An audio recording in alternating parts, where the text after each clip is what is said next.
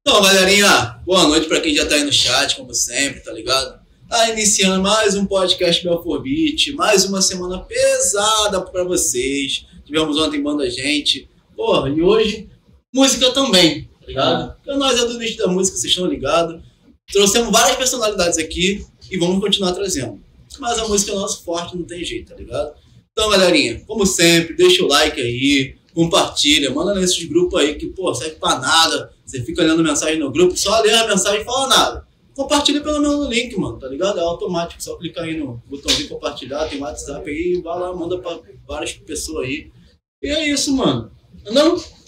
É isso. Ué, a gente conta com você. E ó, já ia esquecer, mano. Ah, Pix na tela, galerinha. Tá ligado? QR Code tá na tela. Então, mano, se você tiver alguma reclamação a a fazer aqui no Belfobit Podcast, principalmente, alguma crítica, tá ligado? Manda lá na descrição do Pix.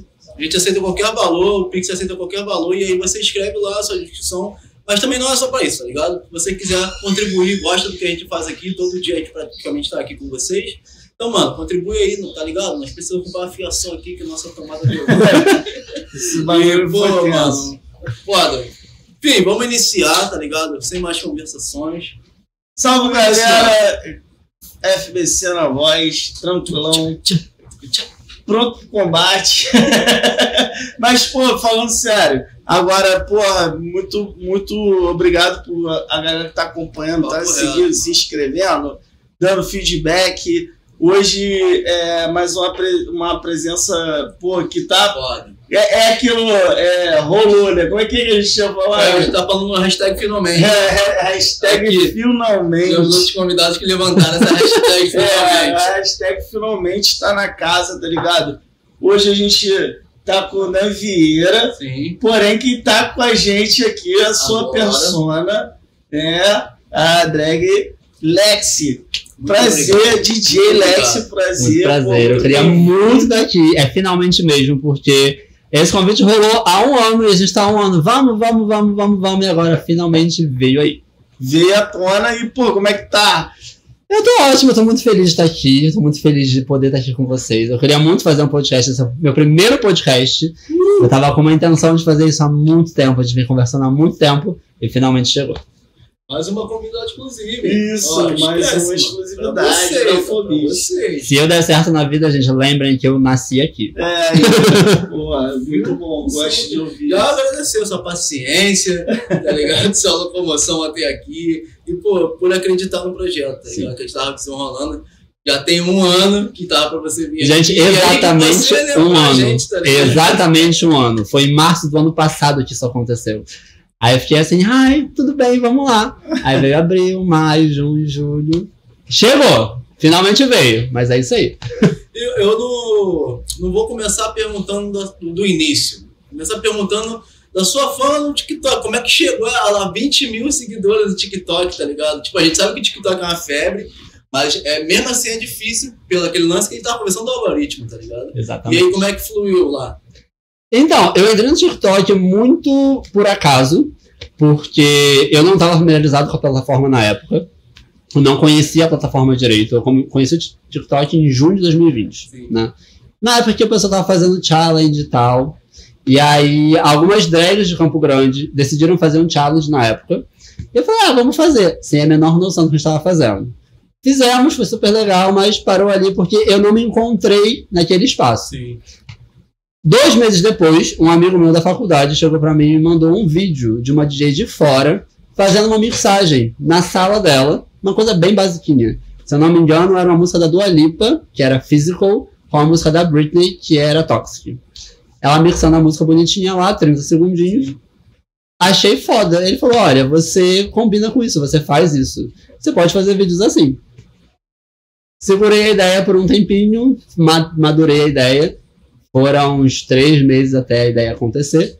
Eu falei, agora eu tô pronto, agora eu vou, vou me jogar. Fui, deveria ter ido muito antes, porque deu muito certo. O TikTok me abriu muitas portas, sabe? Me recebeu de braços abertos. As pessoas estão ali. Nossa, eu devo muito. Eu tô aqui hoje por causa deles, Sim. sabe? E o algoritmo me ajudou muito nesse sentido, sabe? Eles estimulam muito o ser DJ naquela plataforma, o que eu acho muito legal. Pô, maneiro. E, e, e, e ser DJ, como que vai se. Aí, eu, aí, Sim, ó. Agora vai do início. Agora vai do início. Como que nasce a, a, a vontade, a vontade de ser DJ e, e qual a influência que você teve para ser DJ? Olha, ser DJ não foi uma vontade, foi uma necessidade, sabe? Eu comecei a tocar, eu tinha uma festa, eu tava começando uma festa em 2012. Eu tinha. Eu não vou falar quantos anos eu tinha, porque não, não é É importante. indelicado. É indelicado, mas eu tava ali começando a vida. E aí. Era uma, uma festa que tinha a minha cara, sabe? Era pra tocar música pop. Falei, gente, por que não tentar? Por que não, né? Eu não sabia nada sobre discotecagem, absolutamente nada. Me joguei, fui lá, fiz qualquer coisa, né? E foi. Um ano depois, numa outra festa pop, eu conheci, eu ouvi um DJ tocando pop e ele tava mixando música pop, que é uma parada muito difícil. Que era o Bolt. Bolt é o meu mentor. Eu ouvi ele tocando, eu achei fenomenal o que ele tava fazendo. Eu falei, cara, é isso que eu quero fazer. Sabe? É, é dessa forma que eu quero fazer. Ele terminou de tocar, desceu do palco, eu fui falar com ele, falei, olha, achei muito incrível o que você faz. Quero muito fazer igual. Você me ensina? Me ensino. Eu era da Ilha do Governador na época, ele era da Vila do João. Bolt, ah, sabe, me ensinou tudo que eu sei. Foi a primeira pessoa a me incentivar a fazer. Estudei com ele durante um ano e meio, mais ou menos, sabe? E não foi curso, é, não é sério a palavra certa, formal. Não foi um curso formal. Ele me mostrou tutoriais do YouTube, eu fui treinando em casa no Virtual DJ, no teclado, sabe? Não tinha controlador, eu não tinha Clássico, nada. DJ. Onde tudo começa. Sim. E ali ele me mostrou mais ou menos como ele fazia, e eu fui estudando e vendo como funcionava. Parei pra gravar CD, parei pra tocar mesmo em eventos, sabe? Em festinhas pequenas, uma CDJ 350. Na época eu chegava com a malinha de CD, Sim. botava o CD lá na hora. E foi dessa forma que tudo começou, sabe? Foi bem basicão mesmo. Então são 10 anos aí nessa trajetória pra chegar aonde a gente tá hoje em dia. E como é que era mixar em CT? A gente tava falando que era difícil pra É brabo, gado, é brabo. Porque hoje em dia a gente tem tecnologia dessa para facilitar muito o trabalho de mixagem. Naquela época, tudo você fazia na hora. Você mixava tudo na hora. Então não tinha como você marcar loop, por exemplo, sabe? para você deixar a música voltando todo momento em casa. Hoje em dia você consegue fazer isso. Você chega lá, tá tudo pronto. Lá na hora, no ouvido. Eu mixava tudo cagado, sabe? No início era tudo cagado. Mas como era festa de amigo, era coisa pequena, ninguém lembra. Quem lembra, fala assim, ah, tu melhorou pra caramba, hein? É igual drag. Quando eu comecei a montar, meu filho, eu era horrorosa. Se você tá vendo agora, você acha que eu tô feia, eu já fui bem pior. Confia que eu já fui muito pior. Então, assim, foram. Até eu começar a mixar direito, foi aí uns três anos. De 2012 até 2015. 2015 foi quando a coisa assentou e eu já sabia o que eu tava fazendo. E foi a transição. Eu parei de tocar com CD e comecei a tocar com pendrive. A Pioneer começou a fazer equipamentos muito mais sofisticados, a gente começou a ter mais funcionalidades. E aí a coisa começou a ficar um pouco mais fácil. Foda. É maneiro, né? Essa, essa transição de, de período que acompanhou, né? E teve que se reinventar, né? Digamos assim, né? E eu tocava de boy, eu não tocava É isso que eu montado. falar, acomodando, né? Eu tocava de boy. Eu passei, eu toquei de 2012 a 2018 como boy. Era muito tranquilo, era ótimo, não tinha todo o trabalho que tem de criar essa beleza. Até porque eu era mais bonito quando era mais novo. Agora a gente tá envelhecendo, a gente tá começando a ficar meio estranho. Aí vem a maquiagem que melhora tudo. e aí vem a persona drag. Mas. E foi um processo muito difícil. Que como eu já tinha começado como boy, quando eu montei a primeira vez, eu entendi que era aquilo que eu queria fazer. Foi uma experiência muito absurda. A, a minha mãe drag, né, a Morgana, ela chegou pra mim e falou: Olha, no momento que você colocar uma peruca na cabeça, você nunca mais vai querer tirar. Eu falei, claro que não, você tá maluca. Eu tá. Tiro e queda. Eu voltei pra casa daquela festa. Falei, Morgana, é isso. Aí ela sabia que ia ser isso. Aí. E é muito legal ter uma pessoa que acredita em você. E ela falou: você vai ser uma grande DJ drag. Que é uma coisa que não tá acontecendo ainda. Sim. E aí, estamos aí. Como é que foi, tipo, a primeira vez que você subiu ao palco com a sua persona, de encarar o público, tá ligado? Contra, contra pegada, contra. contra, contra é, apresentação, né? Sim. Como é que foi isso? Muda completamente. As pessoas não têm noção disso. Quando você se monta, automaticamente vem uma personalidade junto com você. É muito bizarro o poder que a maquiagem te dá, sabe? Eu não acreditava nisso até que aconteceu comigo, sabe? Eu montei a primeira vez, eu estava horrorosa. Estava muito feia. Mas eu jurava que estava gata. Eu fui lá com a confiança que eu estava a coisa mais linda do mundo. Quando eu cheguei na festa, a forma como eu importava na festa antes de montar era uma, e a forma como eu cheguei na festa foi outra completamente diferente. O que vocês veem hoje é uma pessoa muito aberta e expansiva, e não existia, eu era muito fechado. Eu, de boy, eu sou uma pessoa muito tímida. Eu não consigo conversar dessa forma com qualquer pessoa, sabe? Montada não, montada eu chego, e aí, tudo bom? Como é que você tá? E foi uma experiência muito diferente, sabe? Ali eu me entendi como artista. É muito bizarro isso, porque o DJ é um artista.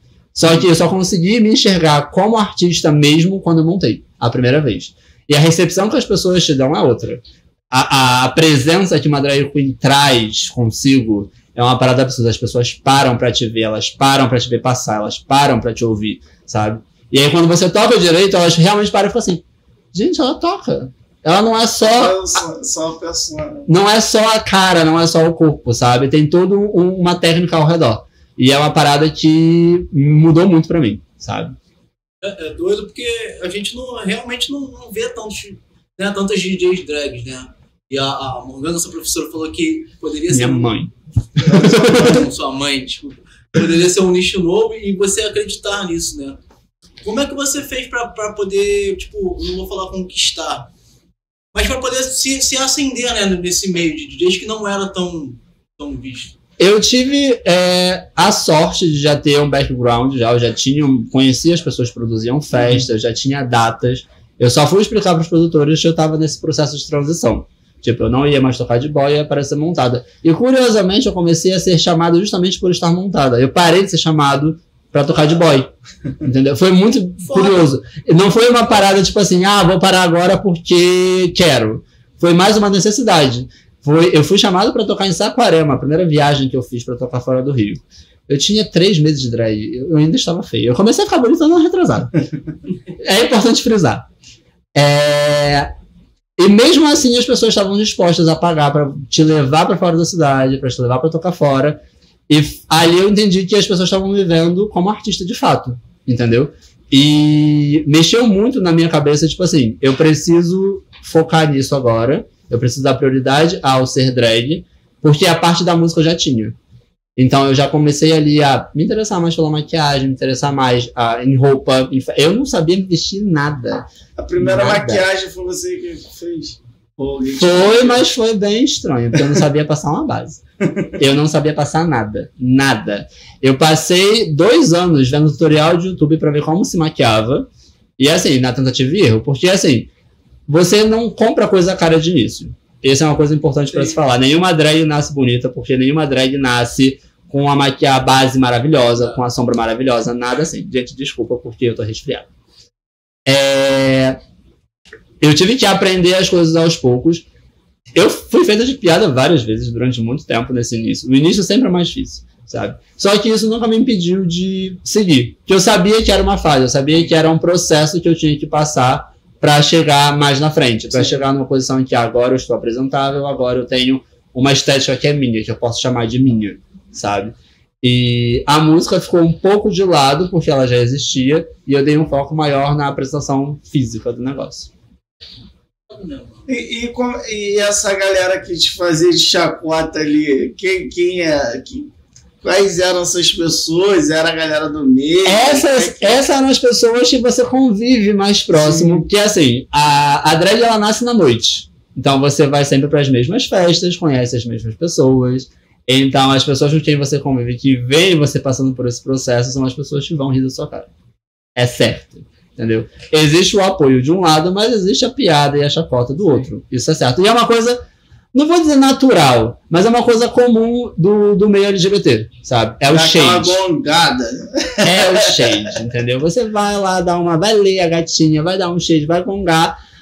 Numa forma é, até educativa, tipo. Não sei se vocês viram o que aconteceu, por exemplo, com o Fábio Porchat e a GK que o Fábio Porchat foi lá, deu uma chamada nela, agora ela é outra pessoa, era mais ou menos assim. Você dá uma chamada pra essa pessoa, ó, querida, melhora, vamos lá que você tem potencial pra ir mais. E aí a coisa acontece, Tem sabe? as mentoras, né? Tem as mentoras. E, inclusive, as primeiras pessoas, a primeira pessoa que me ajudou, além da Morgana, foram duas drags lá de Campo Grande, que foi a Alice e foi a Yuna. Inclusive, um beijo.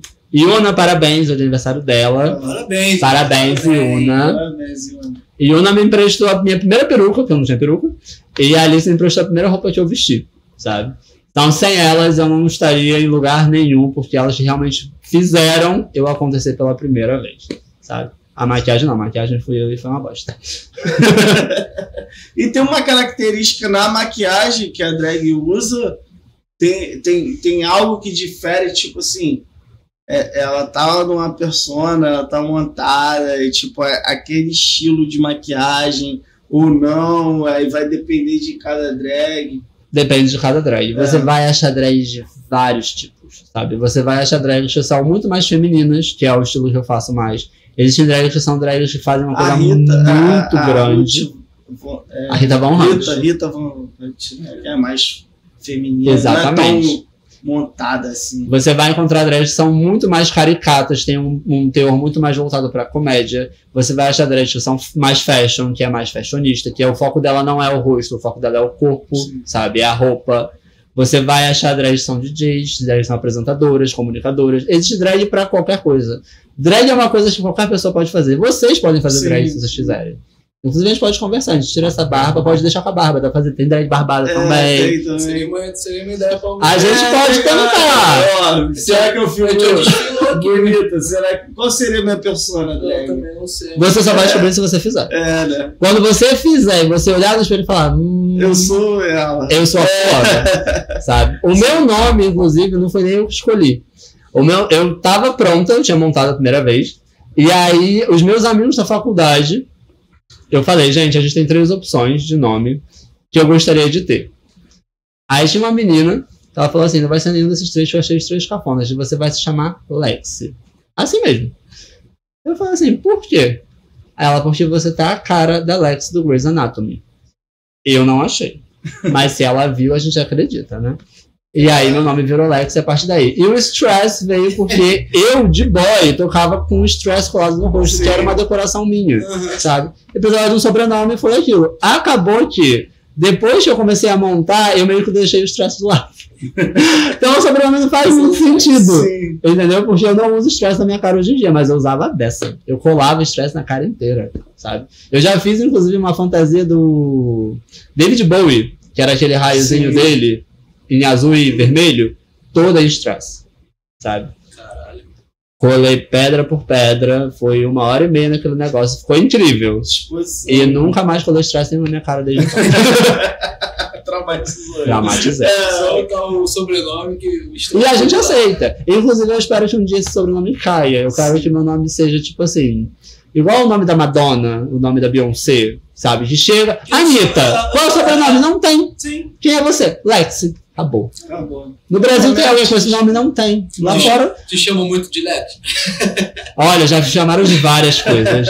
Pra chegar em Lexi, já chamaram de Lesh, de Lexi, de Lex. Acerta. Não tem a Lecha? Sim. Já me confundiram, já ah, é Lecha, né? Eu falei, não, gente. Mas deixa, deixa eu passar. Vai voltar agora, depois dessa polêmica Ai, que tá olha, fala. Cara. Essa polêmica aí com o Guilherme vai voltar a tona. uma raspada Eu aí, tô cara. esperando que ela faça uma música incrível por esse chifrezinho. Será? É, é, assim, o chifrezinho que ela levou, eu espero que ela consiga aí. Porque esse ano é ano das cornas, né? Vocês já estão percebendo. Vocês já perceberam? Não. Que ó, a Shakira fez música pro Piquet, Sim. hitou. Será que ela A Miley Cyrus fez música pro, pro ex dela, hitou. Lecha, seu momento é agora, Momento gata. Luiz Assunta fez pro Whindersson e pegou aí o papo global. Vai Tá ser feliz. ligado? Porra, A visão papo do. É, a Ah, eu sou, gente. Eu sou fã da Anitta. Porra, Eu penso o marketing inteiro do negócio. Pô, a Anitta é sensacional. Eu sou muito fã da Anitta. É. E, e, e na- no profissional você também é basicamente igual a Anitta? Gosta de ter tudo ali? Sim. Pelo menos tem a noção do que tá rolando. Menino é uma coisa muito curiosa, porque eu, eu traço muito os meus passos visando muito o que ela faria. Eu, quando eu vou fazer qualquer coisa, eu penso, o que a Anitta faria? Ela faria isso? Ela faria aquilo? Se ela não fizer, eu não vou. Só a Anitta. Eu sou a Anitta real, eu sou a Anitta raiz. Do nível assim. Essa é uma coisa que pouca gente sabe. Um dos meus melhores amigos de infância é o Lucas. Lucas é aquele bailarino louro da Anitta. Sim. Eu e o Lucas, a gente começou a sair junto. Desde cedo. Quando eu comecei a sair pra noite, era eu, Lucas e Binho. A gente andava junto. Íamos os três pra festa. Eu fazia balé na época. Lucas estava fazendo street dance e o Binho também.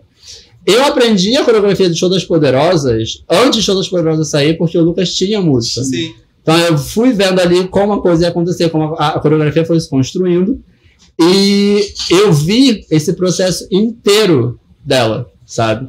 Só que também foi um momento da minha vida que eu não estava tão focado na parte artística, porque eu nunca fui muito incentivado a isso. A minha mãe sempre teve um apego muito maior comigo em termos é, acadêmicos, sabe? Então ela preferia, ela incentivava que eu fosse para faculdade ao invés de ir para balé, por exemplo. E aí quando você tem 18 anos de idade, que você precisa trabalhar e tal, você realmente deixa isso um pouco de lado e foca na faculdade para ver o tal do futuro que é esperado para você. Entendeu? Então eu só voltei mesmo a levar a sério a minha- carreira artística depois da faculdade, sabe? E qual o curso? Já, já, já se formou? Formei. E qual é o curso? Demorou muito tempo, porque foi um caminho de idas e vindas. Sim. Eu entrei na faculdade em 2011, aí eu tranquei. Aí eu voltei de novo em 2013, aí eu tranquei. Aí eu voltei em 2016 pra fazer, e aí eu fiz certinho em 2016 agora, me formei agora, no final desse Sim. ano passado. E eu sou muito grato. Demorou 10 anos? Demorou. Não é direto, né? Mas no total foram Sim. 10 É. anos. Eu tive esses intervalos de parar. Mas eu não teria tido tempo de processar quem eu era, quem eu queria ser, sabe? Se eu tivesse me formado com 24 anos de idade, eu não teria conhecido as pessoas que eu conheci. E quando eu digo pessoas que eu conheci, são amigos que incentivam o que você faz, sabe? Eu tenho dois boas. eu tenho dois melhores amigos, que é a Nilaice e o Michel. São duas pessoas que sempre incentivaram o meu trabalho, sabe? E a gente passou por processos muito diferentes juntos. Porque a Nilaice eu conheci ela antes no- da transição dela, ela é uma mulher trans atualmente. Então eu vi esse processo de transição dela. Eu vi o Michel entrando numa faculdade de, de letras, formado em letras. Você é formado Em letras em inglês. Por isso que eu falei, Inglês é- eu falo inglês de verdade. Não é sacanagem. A gente falou que a gente vai trazer George Smith pra cá um dia e eu Sim. vou traduzir pra ela. Com certeza. Você é a nossa co-host Eu vou ser a co-host e tradutora. e tradutora. É, Eu conheci o Michel, fazendo letras hoje em dia ele já faz jornalismo na UERJ. Então você vê que a faculdade não é um processo de fim. É um processo onde você encontra quem você quer ser. Eu, enquanto drag, nasci né? ali. Sabe? A primeira festa grande que eu toquei foi uma festa que nós três criamos juntos, que é a maior calorada unificada do Rio de Janeiro, da UFRJ. A gente uniu vários cursos de, de- da UFRJ para fazer uma calorada unificada. Eram 6 mil cabeças. Era gente pra porra, sabe? E eu montada horrorosa tocando pra 6 mil pessoas, sabe? Pra quem vinha de boate, tocava pra 50, 100 pessoas Sim. no máximo, que boate gay antigamente era um lugar pequeno pra Mas- pop, É. chegar em 6 mil pessoas foi uma mudança muito grande. E ainda tem essa coisa, você sai do gay e você entra num público geral, Isso sabe? que é em 2015, por aí. 2016. A gente fez a 2016. primeira unificada em 2016.2. Foi em agosto. Foi quando eu comecei a montar. E você fala da, da, da, da, da questão da, da, da boate gay, acho que hoje é mais frequentada até por héteros, né? Tem muitos amigos héteros que vão em boate, né? Esse é um ponto. É, é um ponto curioso. É, fale. Vamos falar sobre héteros e boate gay. É, por favor, fale. É, é, é um processo engraçado, porque assim, a, a gente. São duas vertentes. Primeiro que, quando a Anitta populariza o pop funk, o pop funk entra na boate gay. Logo, o que era uma boate gay inicialmente, vira, transforma-se na boate LGBT. Entendeu? Então a gente tinha um espaço que era majoritariamente de homens e começa a ser frequentado por mulheres, sabe? Por bissexuais, Sim. por lésbicas. E aí o que acontece? Enche, fica uma coisa linda, um paraíso. Só que o homem hétero, ele não pode ver mulher no lugar. Não. Porque aí ele vai olhar e falar, "Ah, tem mulher ali, vamos. E aí ele vai Eu não entrar. entendi esse lado. Ele vai entrar e ele vai dar de cara com o que ele ouve na rua, que é o pop funk. Então ele não é mais um lugar estranho, sabe? Há 10 anos atrás a boate gay era uma coisa, tocava se um tipo de mais- coisa. Mais confortável. Você se sente em casa, sabe? O que você ouve no Spotify toca ali, entendeu? Eu te gay, é, aí você me corrige se eu estiver falando uma besteira. Ela, ela, ela vem do, do lance mais eletrônico ou não? Vem. Que aí quando torna essa. Vem na verdade de um lance disco.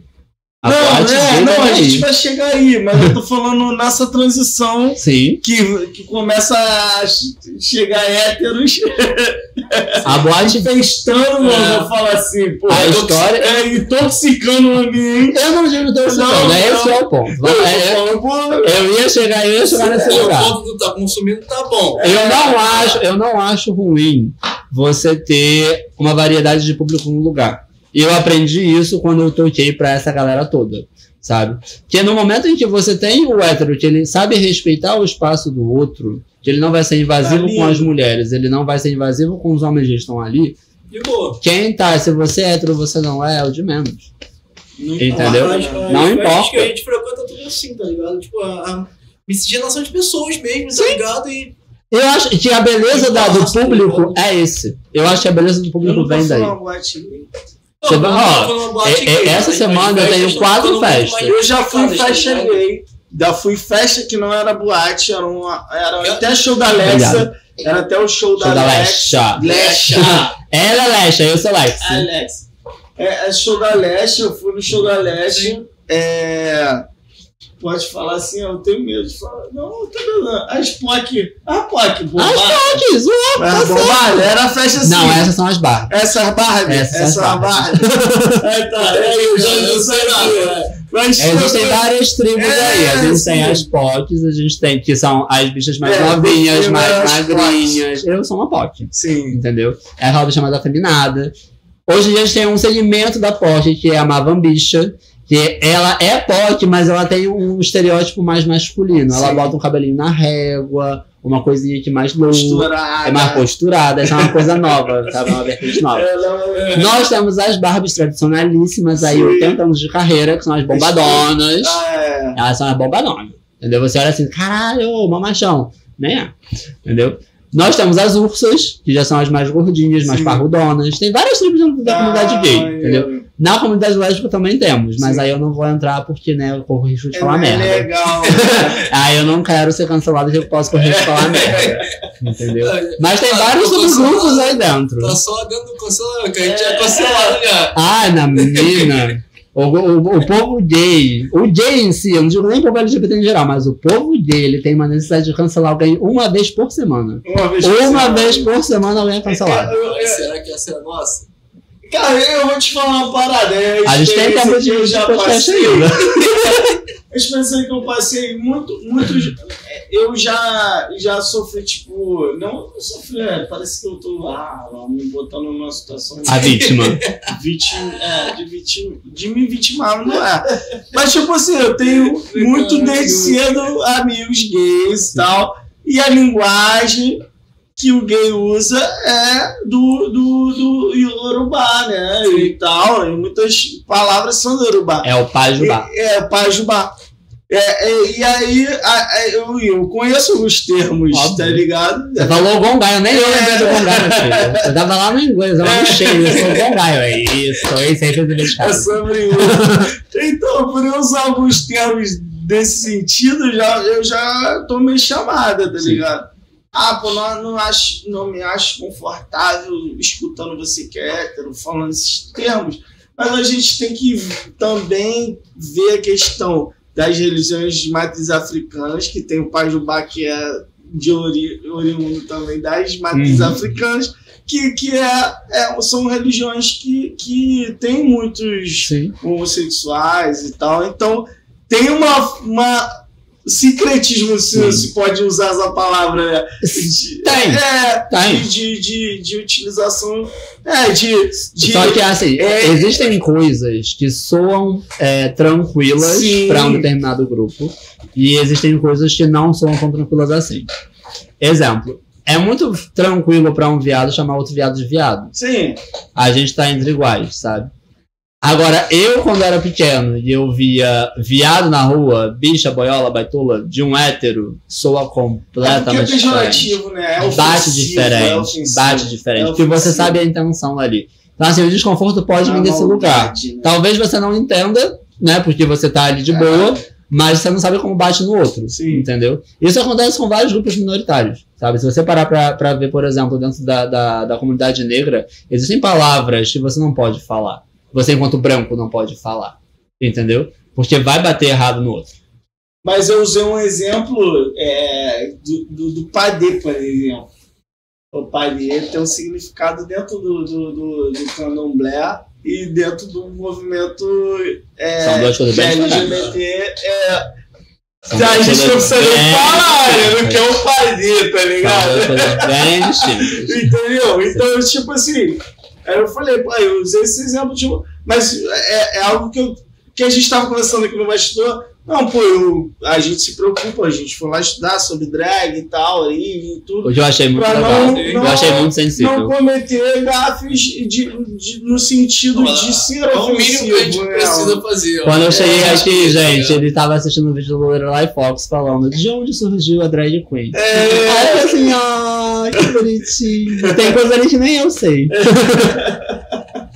É, porque não, porque é, é um cuidado, porque a gente, a gente aqui traz pessoas de diversas culturas, diversos segmentos, então tem coisas que é fora do nosso, do nosso mundo, do nosso convívio, e, e Então. acho que é, é- eu acho que é um cuidado que a gente tem que ter, você que está aqui sentada se disponibilizando Sim, é, de chegar aqui e de, pô, é um respeito. Mas essa eu tava né? falando antes na, na questão do hétero na boate LGBT. Sim, aí a gente volta Eu acho que o né? hétero na boate LGBT, a partir do momento que ele parte desse lugar de tipo, eu não vou incomodar o outro, sabe? E aí, quando eu, curtir. e aí quando eu digo as mulheres em geral, porque você vai encontrar mulher lésbica, você vai encontrar mulher bi, você vai encontrar mulher hétero. Sim. Entendeu? A partir do momento que ele parte desse lugar, que eu não vou assediar ninguém, eu não vou pr- procurar briga, tá tudo tranquilo. É. Entendeu? Se você vai ali pra curtir, tá tudo de boa.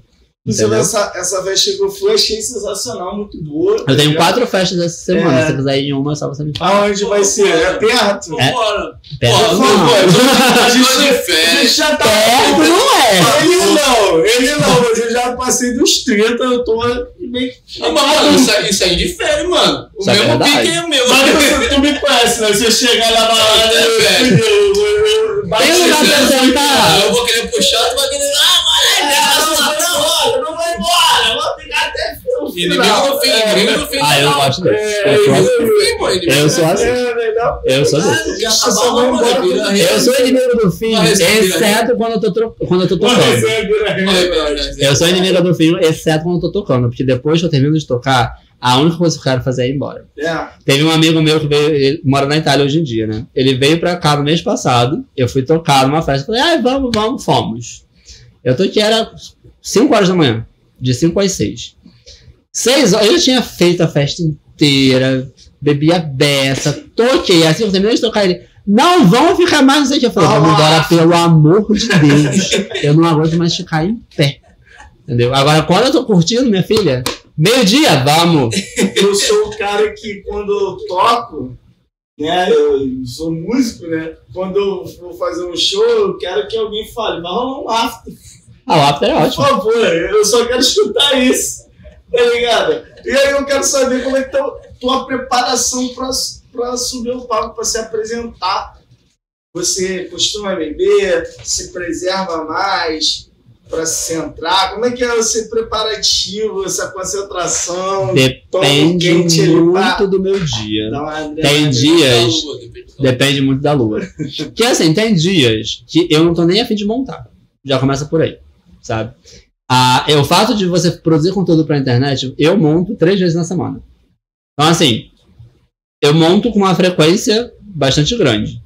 Aí, pra além disso, se eu tocar sexta e sábado, são cinco dias na semana montada. Então tem dias que eu não tô nem afim de montar. Nos dias que eu tô muito afim, meu filho, eu vou chegar, eu vou beber, eu vou tirar foto, eu vou fazer o- tudo, sabe? Eu evito só beber um pouco antes de tocar, porque senão eu tenho vontade no banheiro. E dependendo da roupa que eu tô usando, dificulta. Porque não tem só o vestido bonitinho, tem meia calça, tem todo um negócio aqui pra segurar o negócio aqui embaixo, tem todo um contexto. E aí demora, entendeu? Tem roupas que são fáceis de tirar, outras que não são. É. Eu tô é que aqui, é ó, isso? paradinha, minha filha. É difícil. É, Eu fui ali quando eu tava. Quando eu cheguei aqui, que eu fui me tem um arrumar. truque pra isso. Tem, tem, puxa. Depende da roupa. Depende muito da roupa. Se eu tiver, por exemplo, de body, se eu não acordar minha filha, fica mal ovão pra fora. É horrível. E se você for ver, por exemplo, tem, não sei se vocês já viram, tem a- alguns Explica o que é personagens. Aquendar pra quem não É. conhece. Ai, gente, vamos lá. Aqui, cara. assim, geral, vamos botar homens gays, né? Homens, não vou nem botar gays porque homem hétero também faz drag. Homens, quando vão se montar, eles têm a tendência a ter que né, dar uma disfarçada no pinto. Porque dependendo da roupa que eles estiver usando, vai aparecer. E a graça da ilusão drag é você fazer uma silhueta, né? Alguma coisa que seja diferente do que você é normalmente. O aquendar é você realmente esconder o pinto. Existem várias formas de fazer isso. Tem A- cirurgia pra isso? Não, isso aí é outro rolê. Você é lenda. Isso aí é outro, Não. isso é outro rolê. Que- Gera, pra, pra você tudo, disfarçar, você pega o seu pintinho, puxa ele pra trás, bota uma fita. Existe um buraquinho aqui na virilha do homem que dá pra você colocar os ovinhos ali, tá tudo maravilhoso. Entendeu? Você bota ali a sua calcinha depois maravilhosa, coloca o seu body, um beijo. Tá feita. Só que isso dói. É, é. Isso dói, isso dá trabalho, não é fácil de fazer. Incomoda. tá Incomoda. E aí, beleza, você faz esse processo todo, aí você cai no banheiro. Como é que você vai? Como é que você faz? Como é Vai, tira? vai, não, tirar é fácil, tirar é a parte mais fácil, o negócio é botar de volta. o negócio é você botar de volta. Agora, quando você tá de vestido, é mais tranquilo, entendeu? Dependendo do tamanho que for o seu enchimento, isso aqui não é meu. Essa, essa perna não é minha. Eu tô dependendo do tamanho. né? Doente. Meu Deus. Também, também. Mas que é um fato muito. Que é um fato muito Mas, curioso. é. Não, agora eu vou trazer uma curiosidade muito séria. Quanto maior o pinto, mais fácil é de você esconder. É mesmo? Por quê? Não sei. Cara, E isso é uma coisa que nós, dragos, já conversamos entre nós. Quanto maior o pinto, mais fácil é de esconder. Cara, é curiosidade. Curiosidades. Doideira. Até acho que tem mais pele, dá pra você puxar mais pra Sim. trás, não ficar, sabe, o negócio. Fica mais firme. Tá? É, Tem mas é mais base. fácil. Tem É uma muito base, mais né? fácil. Tem estrutura. Tem pra onde puxar, tem pra onde puxar. É, cara, é, E aí você literalmente puxa o pinto pra trás, coloca uma fita, bota sua calcinha, ó, tchau e benção. É, É isso, cara. essa até, essa ó, um beijo. agora. merece. Gente, Eu não tava o que merece, pô. Maluco. dedicado, Caralho. dedicado a falar sobre né, a cultura drag, sim. que é importante. Eu tô vendo. Musicalmente. Ele chegou na parte mais profunda É, do drag. é, Mas é um podcast, um podcast sem esses assuntos não é um É podcast. inevitável Aí. É, tô falando, né? E aí, por exemplo, essa perna aqui não é minha, vocês têm um enchimento aqui. Eu Sim. Malho, tô trabalhando pra ter essa perna no futuro, mas ainda não é minha. Então aqui tem umas, sei lá, seis meias e um enchimento. O Sim. enchimento ele também vai disfarçar a parte da frente. Sim. Então, no caso, hoje. Não vou falar se tô acordado ou não. Mas foi mais fácil. Porque o enchimento disfarça mais. Eu tô aqui numa posição só, Sim. não vou me mexer. Tô de vestido, o vestido É. disfarça. Agora, quando você bota um body, é outro rolê. Entendeu? E também é, é tudo. Eu que- eu queria saber- Agora, coisas absurdas. Se você parar, se você parar para, para, analisar o, a coordenação da Pablo, amor, aquilo ali é uma parada surreal. Fundação. Surreal. Porque a Pablo não usa meia. Não. Ela não usa nada. É ela ali, ó, Não, inteira, é. inteiraça. vou te Eu já fui no show dela hoje que eu fiquei assim, amiga. Pablo, não, eu Eu parei e fiquei assim, Eu Pablo gente. no- Instagram, eu. eu- Sa- Você vê ela malhando, você fica assim, Sim. amiga, aonde foi parar? Eu fico, é Não. absurdo. O dela é absurdo. Eu queria saber se já teve alguma situação que, que se enrolou e tal, sobre isso, tá ligado? Se você Muitas. pode contar pra gente. Muitas. Eu uma, Uma, vez uma tava. muito, assim, que muito. Que, caralho, Olha. que não gostaria que acontecesse. Teve uma vez que eu fui tocar numa festa. A... O palco era muito distante do banheiro. Naquele dia eu tava super empolgado. Cheguei, bebi, tirei foto, falei com Deus e o mundo, fui tocar. E geralmente antes de tocar eu vou no banheiro. Né? Porque eu não vou ter tempo. Geralmente o meu set dura uma hora e meia, duas horas. Fui super na empolgação, entrei, blá blá blá, pá, botei o fone. Com uma hora de set, eu tinha bebido muita cerveja aquele dia. E cerveja é um negócio que É, facilita diurético, você, né? Geralmente eu não tomo tanta cerveja. Naquele dia eu extrapolei na cerveja. Uma hora de sete, eu tava assim, gente, eu preciso ir no banheiro. Só que pra eu chegar no banheiro, eu tinha que atravessar a pista inteira, ou seja, não tinha como sair disfarçadamente do palco pra chegar no banheiro. As pessoas iam ver que eu desci do palco. Foi a hora mais longa da minha vida. E eu, assim, pra o, meu marido, que era meu produtor, né? Ele sempre fica do meu lado. Aí, Washington, eu preciso no banheiro. Aí ele segura. Aí eu não consigo mais, ele segura. Ele apertou a minha mão, eu fui apertando a mão dele assim. E eu me mexia pra tentar disfarçar. Eu fala, fala comigo, interage comigo. Até assim, eu terminei, a outra DJ entrou, ela deu o play. Antes dela dar o play, eu já desci do palco. Eu fui correndo. Tive aquela. Correndo! As, pe- as pessoas queriam falar comigo, eu falei, Washington, segura todo mundo que eu vou partir correndo pra lá. E de salto. Esse salto aqui Caralho. era esse salto. Isso é um salto. Correndo de salto pelo meio da É um pista. 15? É um salto 15. Caralho. Correndo de salto pelo meio da pista. Minha filha, eu fiz balé. Eu sei andar numa, numa Ah, é, isso aí é uma. Eu fui, olha, quando eu cheguei no banheiro, que eu desfiz tudo. Cheguei e fui lá. E pra botar de volta. O Washington entrou no banheiro e eu tava de body aquele dia. Eu abri o body, o body era de, de zíper. Eu estourei o zíper do body. Foda-se. Foi- foi- É, foi cara. literalmente no foda-se. É, mano. Quando o meu marido chegou no banheiro, que ele viu o estado da situação, a sorte, ele tinha vindo de uma outra festa antes. Ele falou: você vai trocar de roupa e você vai atender as pessoas. Eu falei, então avisa eles que a gente vai trocar de roupa e vai atender as pessoas. Eu troquei de roupa, fui, tirei foto de todo mundo, falei com todo mundo e tal. Entendeu? Foi desse Salvou jeito. até. Foi Já triste. que tu tocou na situação Caralho. do Foi figurino. Não, não, É, exatamente. mano, o bagulho é foda. não mano. é? E ele ficou puto, porque Então- ele que faz o figurino. Então, Quando ele viu o zíper estourado, ele falou: Não acredito que você Vai, minha obra. foda no caso também de, vou, vou dizer assim, numa questão de logística, não sei se é o certo, mas não ter um banheiro próximo ao Um palco, artista, mano, né? tá ligado? Tipo, pra quem tá se A maioria das apresentando, boates E não se tem. acontece um acidente, de repente, cara, tipo assim, não é nem vontade causa da cerveja, tá ligado? A maioria das boates não tem. em mano. banheiro, eu vou pedir licença que eu vou no banheiro. Vai lá no Porque eu tô banheiro. nesse estágio de me Vai ser feliz. Mas, tá ligado? É mu- muito merda, né? Dos caras Não, mas isso é muito comum. Por exemplo, quando to- festa universitária, você não tem banheiro próximo. É banheiro químico. O que é uma coisa que eu me recuso a usar. Eu não uso. Então, festa universitária é uma festa que eu não bebo. Eu realmente não bebo. É a festa que eu mais poderia me divertir e beber, porque a galera, tipo, É, tá ali pra isso e eu não bebo um álcool. Entendeu? Porque eu sei que vai dar merda depois. A não ser que eu sou a primeira a tocar. Aí eu vou, toco e ó. Vamos ser felizes. Entendeu? Agora, quando eu sou a última, Aí que é foda. sem condições. Entendeu? Mas te deixam sempre por último, basicamente. Depende, varia muito. Varia muito. Por exemplo, festa universitária, o foco é o funk. Então, raramente eu sou a última.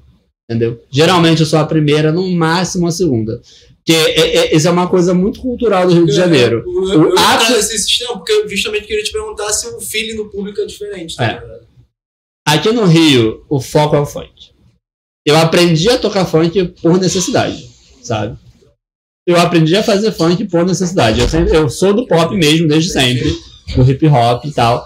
Eu tive que aprender a tocar funk porque o Rio pede o funk. Sim. O Rio vive o funk, Sim. sabe? E festa universitária, por exemplo, se você tocar muito tempo de pop, pop puro, a coisa não flui. Então eu toco um pessoal pop com disperso e tal. você toca um pop com beat de funk. Eu tive que criar estratégias pra segurar a galera, sabe? Quando você toca pra uma galera muito diversa, um público que não é 100% uma coisa só, Sim. você tem que criar estratégias pra você não perder a galera. Então eu aprendi a tocar de tudo. Eu aprendi a tocar sertanejo, eu aprendi a tocar funk, eu aprendi a tocar rock, eu aprendi a tocar tribal, tribal house, Caralho. entendeu? Negócio que, assim, eu fiz três vezes. Porque a pista pediu e eu falei, ah, então tô aqui, tenho a música, eu vou fazer. Entendeu? Mas quando você trabalha com gente muito diversa, você tem que ter estratégias pra segurar a galera. Porque o DJ é isso. O DJ tá ali pra entreter as pessoas. Se você não entretém, se você não segura, você vai. Vão chegar e reclamar Sim. pro produtor. É um DJ ruim. E tem esse feeling no teu set também, né? Tipo, O meu set circula. uma potência e depois diminuir, depois aumentar de O meu novo. set circula muito. Um set, por exemplo, um set de uma festa pop normal. Eu faço pop, eu faço rock, eu faço hip hop. Que inclusive hoje em dia é uma das coisas que eu, eu sempre gostei de fazer e hoje em dia eu, eu sou mais contratada pra fazer isso às vezes. Por causa do meu mashup com a Glória. Muito foda aquele mas tipo, Né?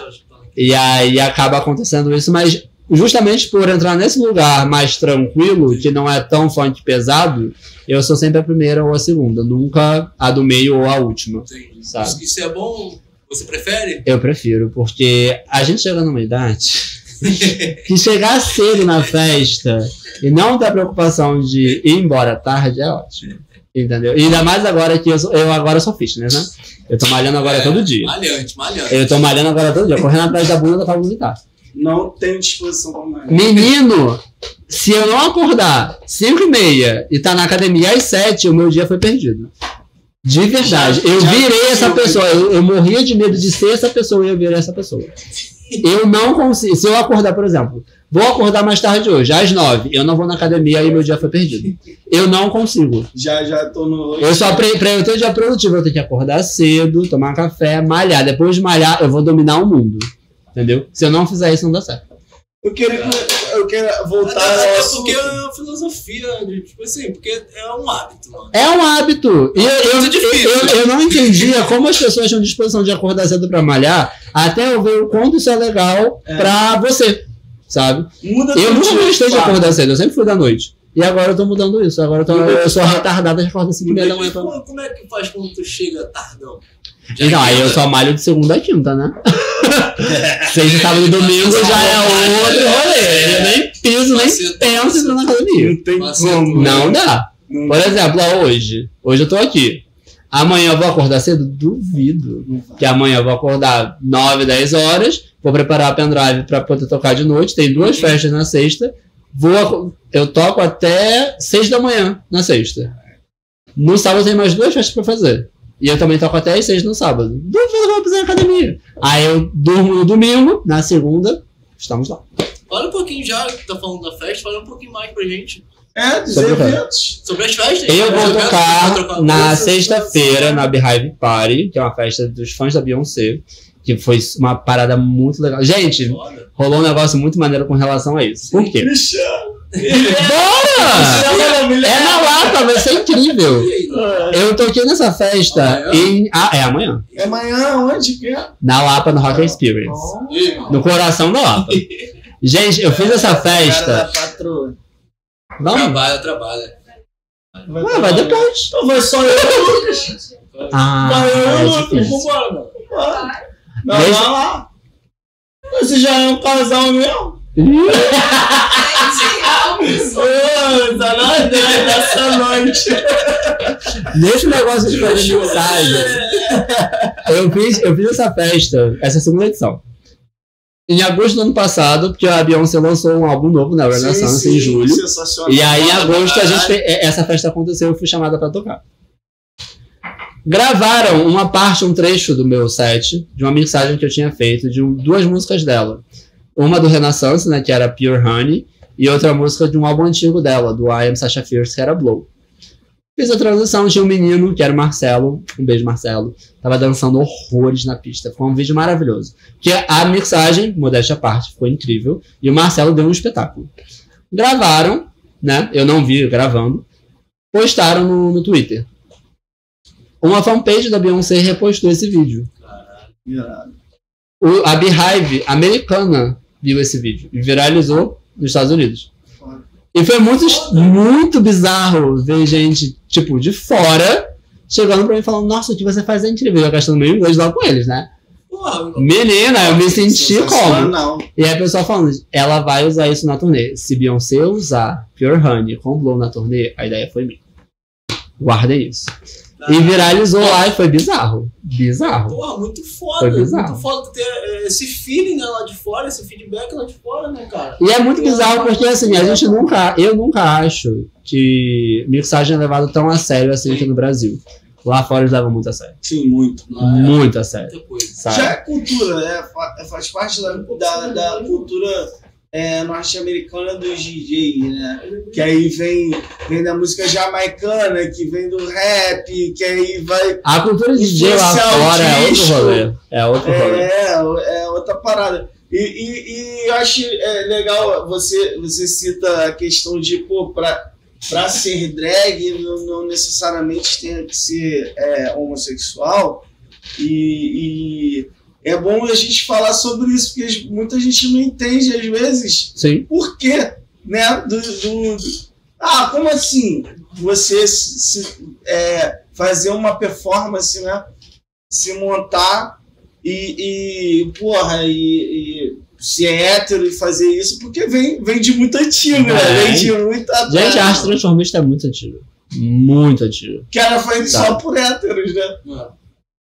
Depois que Depois que a gente entra no drag em si, que tem o, o homem gay fazendo, sabe? Que é, é entendo a questão do conservadorismo, né? O homem hétero ele se prendeu muito nesse lugar da masculinidade e tal. Tudo que é feminino você rejeita, e aí você meio que deixa isso de lado. Mas isso não é meio contraditório desde do, do sentido que você impede mulheres de, de serem atrizes, de atuar e pegarem homens, né, com, com estereótipos mais, ah, eh, digamos assim, afeminados, para fazer as personagens femininas no teatro. É, isso vem era do na machismo Grécia, na época. Tá ligado? E é muito louco. Porque o machismo isso. é uma parada muito velha. Muito velha. Mas é um machismo louco, né? Porque, tipo, no, no É uma sentido. questão histórica. É, não, é, não, mas é, é uma parada que pra mim é assim. Os caras eram tão machistas a, é, a, um, a um determinado ponto de excluir a mulher ali do, do- meio social, Sim. né, que viviam, mas ao mesmo tempo eles eram tão machistas que a, a Rita a Rita fala muito isso, né, que o hétero ela- ele tem relações afet, homoafetivas, né, O homem ele tem relação o cara é o cara interpretar uma mulher porque ele acha que a mulher não tem é, eu não sei qual o contexto ali da, daquela época de não poder Não, atuar a mulher ela é tirada de vários lugares, em vários momentos da história. inviabilizada pra caralho E isso, inclusive, tem raiz na, no catolicismo. O catolicismo ele impede a mulher de entrar em determinados lugares, sabe?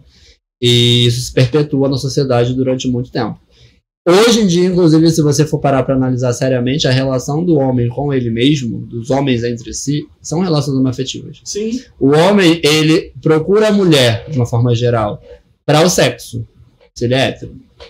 E puramente para isso. Porque ele dialoga com outros homens, ele se interessa por outros homens, no sentido de, de interesses pessoais, ele admira outros homens, então o contexto dele. amizades com outros homens E a mulher só fica relegada ao papel sexual. Entendeu? Então isso é uma coisa que se perpetua até hoje, sabe? A gente, pela luta feminista, o espaço que as mulheres ocupam hoje em dia é outro, sabe? Ainda está bem atrás do que deveria ser.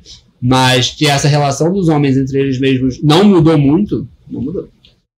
e, e, pô, a cultura drag pra mim é, é assim eu, eu sei E é importante. Ah, só interrompendo. É importante a gente deixar claro que drag não é se vestir de mulher.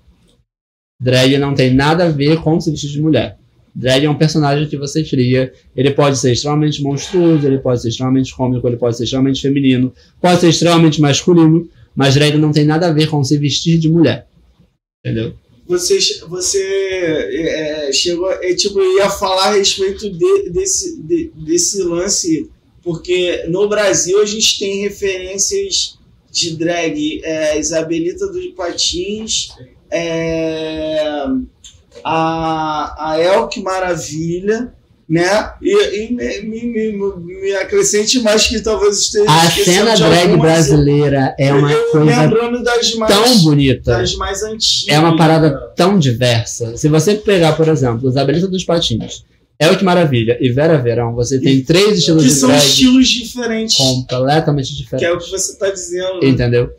Drag é uma, parada- uma expressão muito pessoal, sabe? E aí eu vou pra, pra, pra gringa, pra RuPaul, que é outro também estilo, tipo... E aí você chega hoje em dia pra Pablo Vittar e Glória Groove, são Que- outros estilos de drag, entendeu? E aí eu. Ah, você citou a Groove, é, você tem um, um momento especial Ah, eu aí, tenho. né? Que... Eu e Glória, best friends.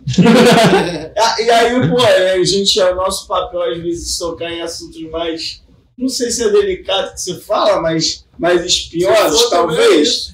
Porque a, a, a Glória é uma artista que eu, eu admiro pra caramba, pra mim é a maior do pop É mesmo? ultim- é, atua, atualmente. é a maior do pop ali. Botar rap aí também. Flow, afinação, pô, é uma artista completa pra mim.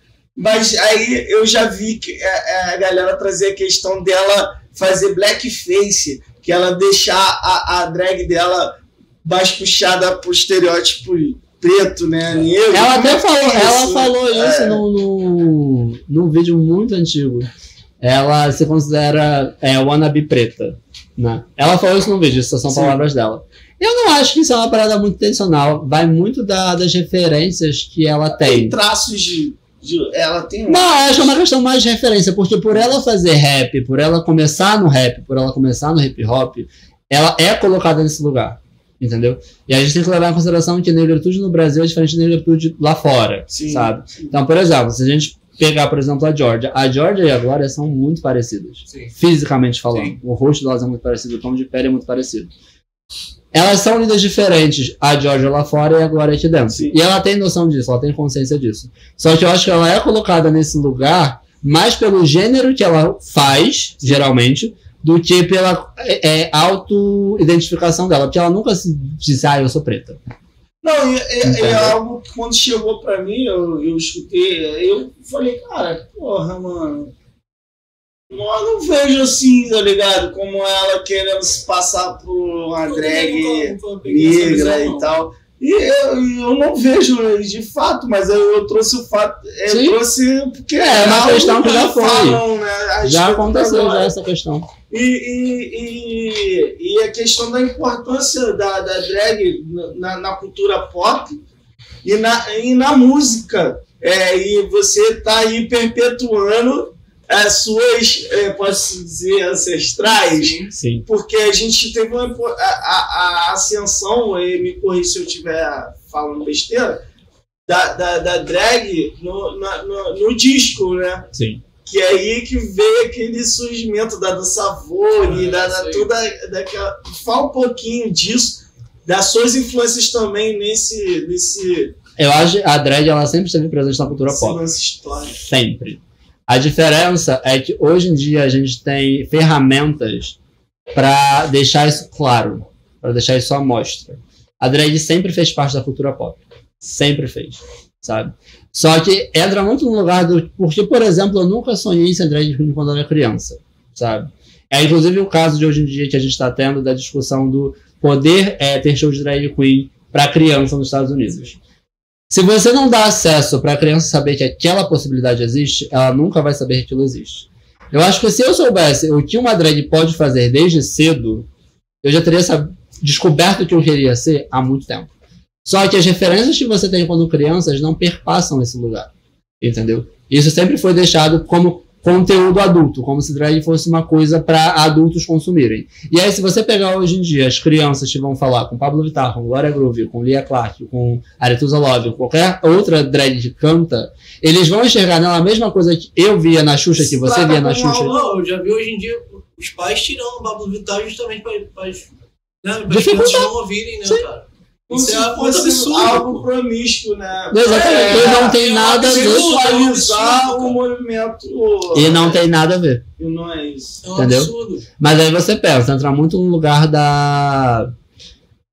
Da, do conservadorismo da coisa. Você, que, você gostaria que seu filho fosse uma drag queen? Você consegue imaginar essa possibilidade?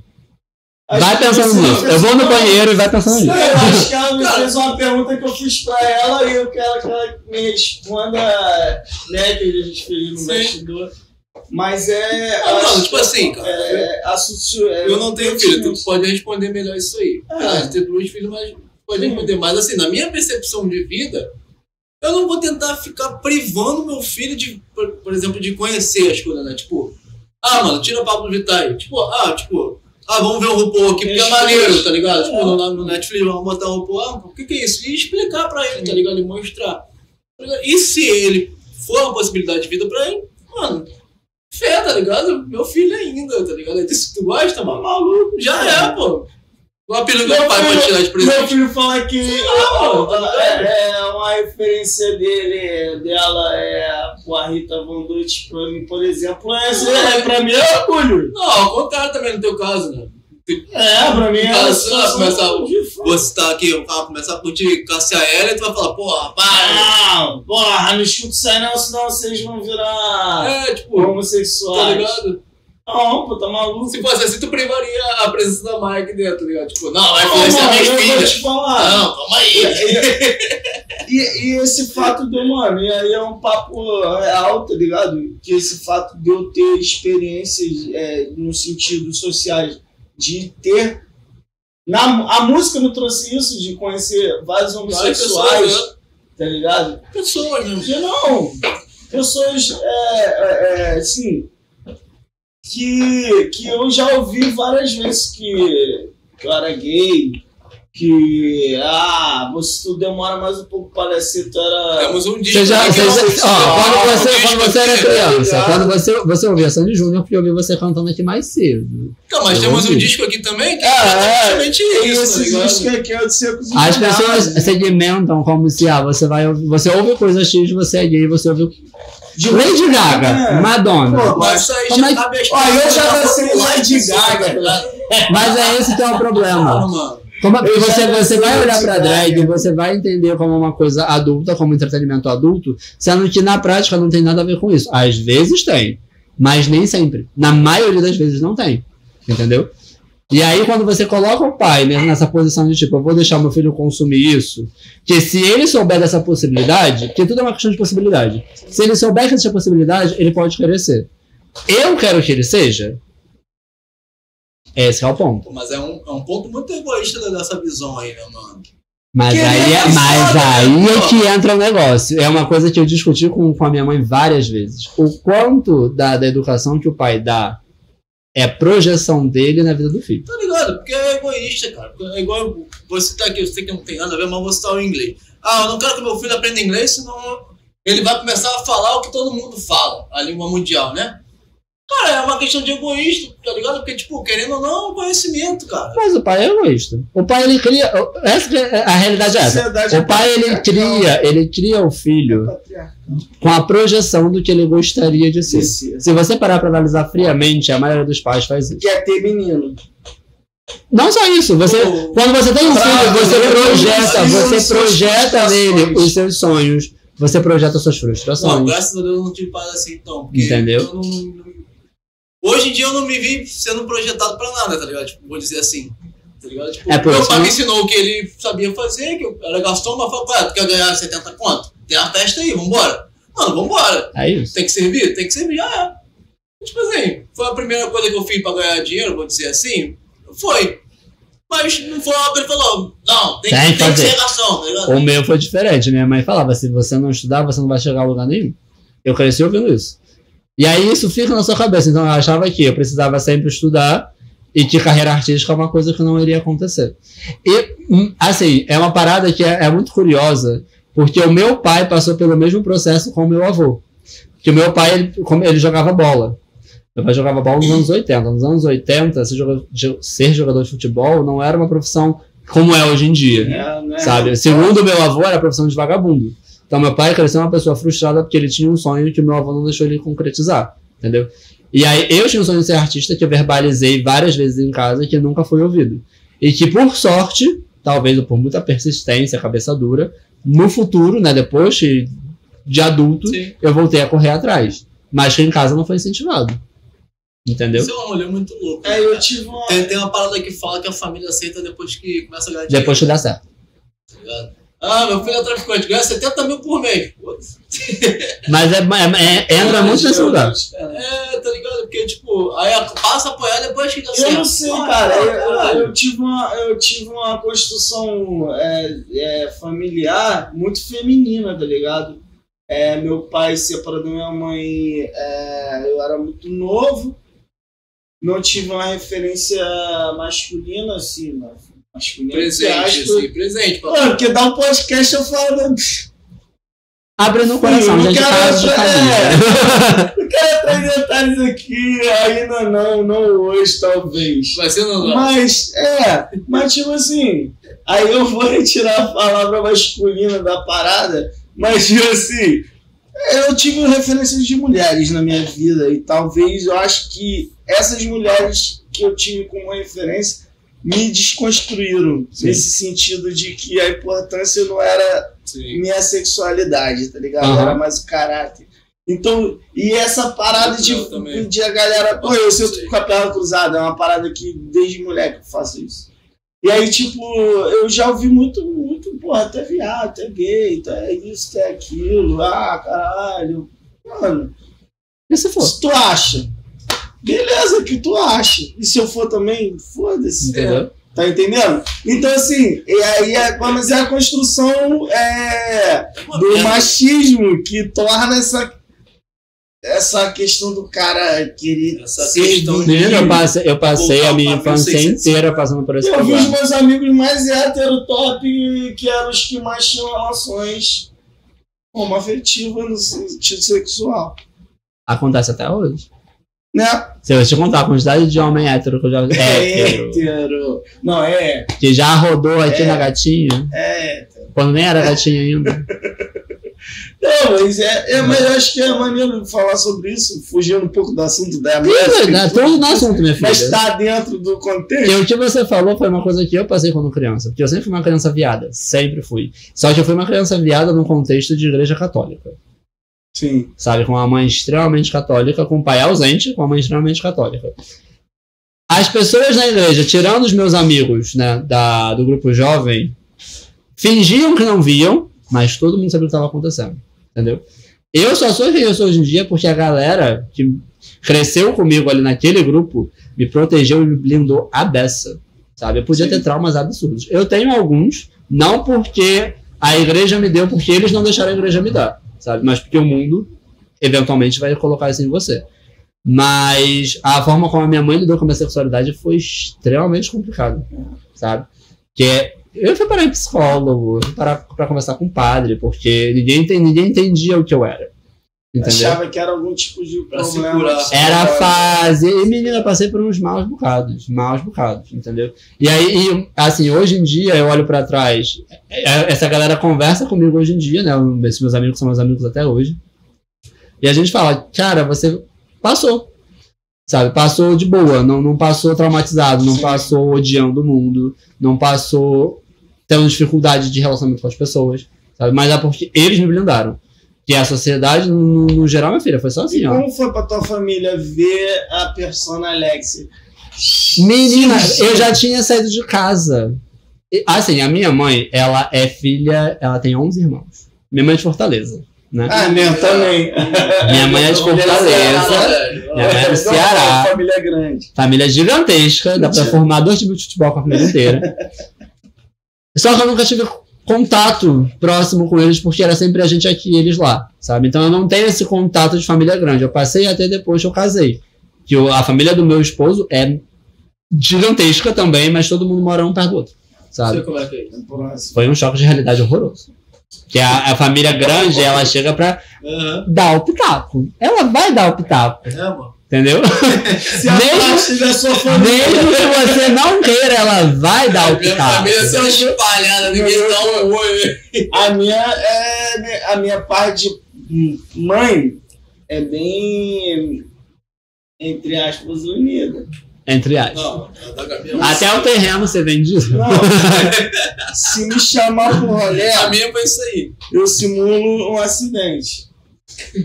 Ai, morri. Deus Ah, foda-se, mano. Me atropelaram aqui, acabei de ser atropelado, dá pra ir não. Porra, não dá, mano. É isso aí. Ah, e aí eu tive esse choque com eles, só que assim, nem a família da minha mãe falou nada, porque não tinha o que falar, quando não tinha proximidade com eles, e nem a do meu esposo falou nada, porque teoricamente eu não sou da família deles, então não tem o que ser falado. Então eu montar foi muito mais é tranquilo costume. do que eu assumir que eu era gay. Entendeu? Eu assumi que eu era gay foi uma parada, tipo, minha mãe teve que ligar pra família de lá pra tentar. Tinha quantos anos? 13 anos. Triste. Tinha 12 pra 13 Que anos. barra. Na real, eu sempre soube que eu era gay. Eu não sabia o nome que se dava. E aí eu costumo falar que eu não descobri que eu era gay. Eu fui avisado que eu era gay. Que eu tava com 8 anos na rua, e aí os garotos da rua falavam, isso é viado. Desde pequeno, Pintosa. sabe? Eu fui avisado que eu era viado. Eu só fui descobrir anos depois o que era de fato. Tem aquelas brincadeiras maldosas, né? E eu não, não, eu não, eu não falava com esses, com esses garotos. Sim. Eles só me zoavam no meio da rua, sabe? E eu, aquela criancinha da igreja, né, não revidava, não fazia nada, seguia minha vida. Anos depois eu fui entender o que eu era de fato. É, e aí os meus amigos começaram a segurar as pontas né, nesse sentido. Ah, por que eu falei sobre isso? Eu perdi agora ali no pensamento. Você foi comentar e eu perdi ali no pensamento. Sobre a. a... Ih, cara. Eu perdi completamente ali agora. dificuldade de, de você ser Ah, então. E aí, a minha- É, quando eu falei isso com a minha mãe, eu sempre sou. Eu descobri que eu era, entendi o que, que eu era. Falei com a minha mãe, ela teve que notificar a família dela inteira, sabe? E eu nem era o primeiro viado da família. Eu era, eu acho que, o segundo ou terceiro. Já tinha gente antes de mim. Que também foi uma questão, sabe? E aí, com 13 anos, quando eu falei isso com a minha mãe, minha mãe teve uma conversa seríssima comigo sobre coisas extremamente pesadas, sobre o que era ser gay. E aí envolve preconceito, envolve doença, envolve uma série de coisas que você, com 13 anos, não tem o menor preparo mental pra lidar. Porra, cara, tua mãe te gosta tudo assim, ó. É, De uma- não, foi de uma vez só. Caralho. Foi de uma vez só. Eu não sei qual foi a intenção dela. Talvez tenha sido a melhor das intenções. Não, mas é, às vezes, Talvez uma tivesse informação a respeito que sabe como é que é a sociedade. Que ela viu como o meu tio foi. É, Que eu tenho um tio que, que era gay. A proteção, né? Só que com 13 anos eu não tinha menor preparo pra lidar com a quantidade de coisa que foi jogada na minha cabeça. Entendeu? Então eu fiquei o quê? Apavorado. Óbvio. Entendeu? Sim. Me fechei na igreja por dois anos ali. Tira isso de mim, tira isso de mim, tira isso de mim. Quando não. E, e o pior foi assim: foi um momento de muito questionamento. Que eu questionava. Foi o momento em que eu comecei a questionar por que Deus me fez assim. Se Deus não comete erros, por que, que eu sou mas, assim? E aí eu comecei a questionar minha vida inteira. E aí, meu filho, foi onde a merda aconteceu. Por quê? Quando eu entendi que nenhuma resposta que me dava era satisfatória, eu me rebelei. Eu liguei, com 15 anos eu liguei, e foda-se. Eu liguei, e foda-se mesmo, sabe? Falei, quer saber? Ninguém, quer, ninguém sabe me dar uma resposta satisfatória. Ninguém sabe me dar uma resposta satisfatória.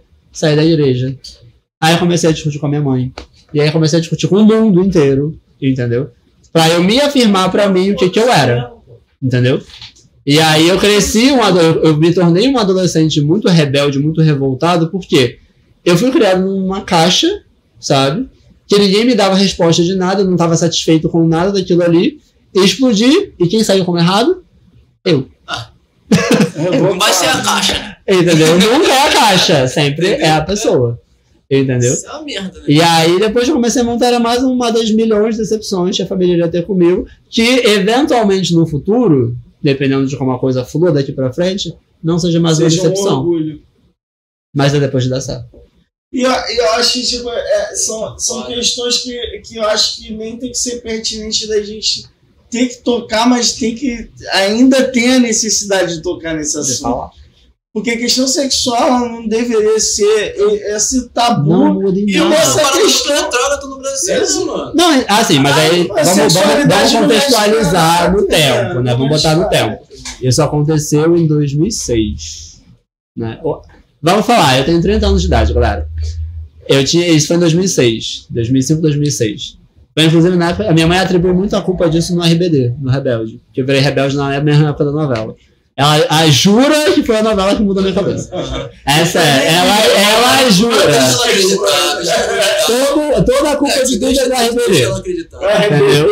Que raiva de Aquilo ali é do demônio. É. Com certeza. Ah, Gravata vermelha não é à toa. Não é à eu toa. concordo com aquela sainha curtinha nem não.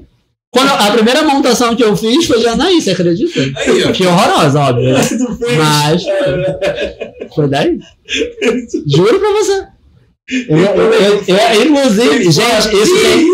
Isso eu não vou mostrar pra vocês. Isso aconteceu há três anos, exatamente três anos, seis anos atrás. Porque o Google me, me lembrou hoje. E eu tirei print e mandei pros meus amigos. Eu falei, gente, olha a desgraça. Cadê? Ai, meu Deus. Eu tenho foto disso. Cadê os. Sério. Olha isso. Vocês não vão ver. Ah, porra. Ah, pô. Tá, mo- gente. Talvez Gente. seja a foto que. Não, foi no horrível. momento que você. Eu tava bem feio.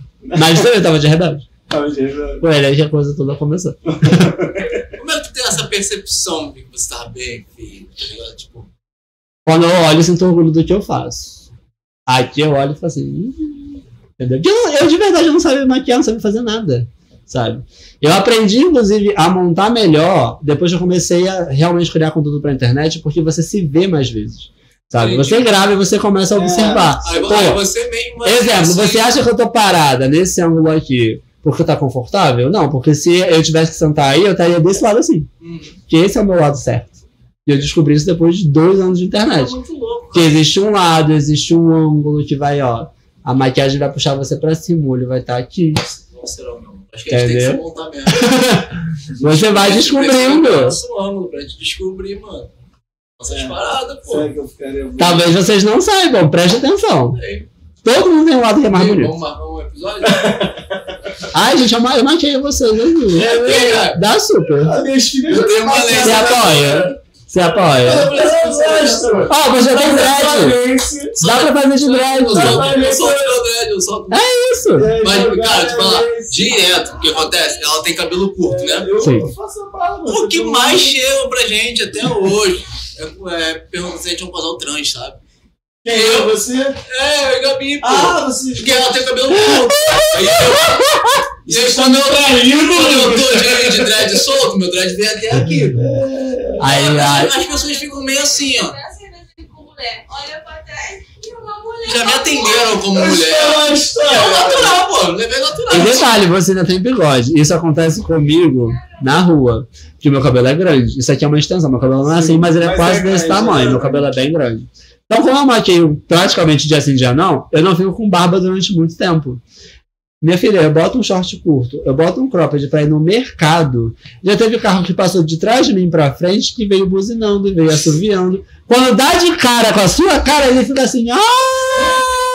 Eu assim, Foi ah. várias vezes quando eu vi, quando eu vi algumas fotos da Pablo. Eu, meu Deus do céu, velho! Ah, não, gente, a Pablo é outro Aí nível. eu ia, a Pablo! A Pablo é outro nível. É, sim, não sabe. Aquela, não, aquela bunda, pelo amor de Deus. Foi exatamente isso. Aquela bunda sem, sem condições. Sem condições. Agora também, né?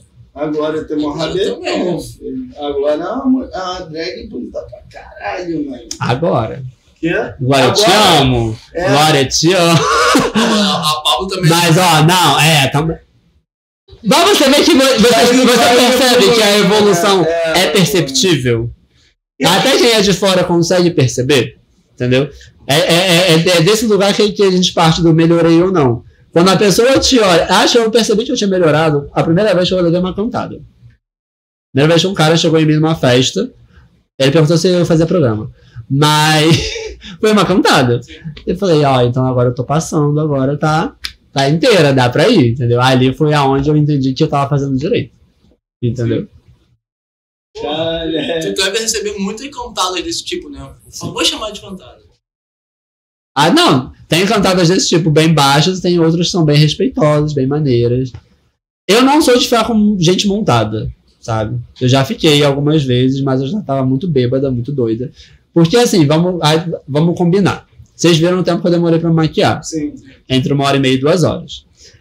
Se a gente tá no meio da festa, meio da festa, tipo, três da manhã, eu vou estragar a cara inteira que eu fico beijando a boca. Não vou. Não vale a Não pena. vou, meu filho. No fim da noite, perto de ir embora, talvez. Até considero a possibilidade. Agora, no meio da noite, demorei um tempo pra ficar assim, pra você vir estragar com um beijinho que às vezes nem é bom. Então, pra ficar com drag, tem Não que ter dá. paciência, né? Não, esse é o meu caso. Conheço gatas aí, minha filha, que na, deu meia-noite elas estão aí viçando horrores, pegando horrores. Entendeu? Isso aí varia de cada um. Entendi. Entendeu? Mas é, é que deixa eu voltar assim, a questão do figurino. Detalhe, a gente falou falou que ia falar de música, a gente falou de música em nenhum momento. Não, é. A gente rodou, rodou, rodou, Não, mas é, Coisa. eu, eu quero voltar só à questão do figurino, porque é Sim. seu marido que, que produz seu Eu peço figurino hoje. A minha, É. a minha, o meu stylist, todo quem faz aí. Tudo é, é ele que faz. E, e vocês pensam assim, porque tá falando da Ravena. Tem, tem uma temática ou não? É Aquilo ali é foi um isso? projeto que a gente fez de Halloween. Todo Halloween a gente tem um projeto que a gente faz. Em 2021 foi o das minhas, os meus personagens de desenho animados favoritos. A gente fez a Ravena, fez a Sam das Três Espiões Demais, fez a Violeta dos Incríveis e fez a Serena da, da Sailor Moon. Sim. Foram quatro fantasias no mês. Foi um projeto que a gente começou a montar em agosto. Ele foi fazendo as fantasias devagar de agosto até outubro. Em outubro era uma por semana. sim. Deu super certo, foi um projeto que deu certo a beça, sabe? Da Ravena foi super emblemático, foi um ponto de virada na minha carreira, tipo, existe Alex pré-Ravena e pós-Ravena. E ali ele também entendeu que a- até onde ele conseguia produzir roupa, porque até então ele fazia um estilo e ali ele entendeu que ele poderia costurar muito mais. Ele já desenhava, sabe? Ele já, já costurava, mas ele não tinha muita noção de até onde ele conseguia ir. Quando ele fez as fantasias todas e todas ficaram muito bem feitas, ele tomou consciência de, cara, agora eu consigo ir além, agora eu consigo fazer mais coisa, sabe? Sim. E a partir dali a gente começou a pensar em mim como produto, no sentido de agora você vai ser um, vamos trabalhar você para ser um ícone fashion. Então, quando você vai tocar, você vai ter uma, um look para apresentar em qualquer lugar que você vá. Entendeu? Se a festa tem um tema X, você vai estar no tema X e as pessoas vão lembrar de você pela roupa que você tava. Entendeu? Sim. E esse foi um processo que a gente foi trabalhando junto. E, de verdade, sem ele, eu, enquanto drag, não estaria no lugar que eu tô hoje em dia, sabe?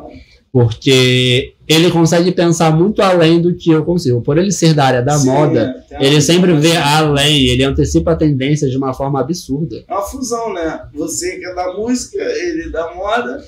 E nenhum dos dois se interessou um pelo outro desse- nesse lugar. Não. O nosso interesse foi puramente físico, romântico, que eu não montava na época, ele não costurava na época. Isso foi uma coisa que casou no processo. Ah, então aconteceu Entendeu? juntos. Foi um casamento muito certo. E, minha Mas filha, sete anos e meio aí, quase oito anos de casado, pelo amor de caraca, Deus. Casamento sério. Deu muito certo. Tá doido. E, e aí, voltando pro. na- agora me corrige de novo, que eu vou falar o, o man. Manch. que é a questão da fusão das músicas. Mas, Mash up. Mash up. Mesh up, mesh up. Desculpa eu sou péssimo em inglês. Me dá um pouquinho de café, por favor. é. Como você co- começa a discotecar e produzir é café, tá? seu mashup, né? Seu, sua música, é, tipo, fazendo essa fusão, é, é, juntando várias origens de vários estilos musicais. Como é que surge é, essa ideia de, pô, isso aqui tá dando certo, isso vai dar certo? Como é que é o processo disso? Musicalmente. Você falou também, eu quero que você fale também, é, emenda logo no assunto, do, do, do- do produção musical, você apresentou uma artista que Vamos você lá. está trabalhando hoje. Como eu falei, eu comecei a tocar em 2012. Eu comecei a produzir mashup em 2014. Eu tive um mashup que deu certo na época no YouTube, nem existia TikTok na época ainda, que era de um, da, da música Na Batida, da Anitta, com Cover Girl do RuPaul. Eu tinha juntado ela, juntei os clipes na época, inclusive. Deu super certo. Pra época, né? E eu comecei a mandar essa ideia para os produtores de festa que eu conhecia naquele período.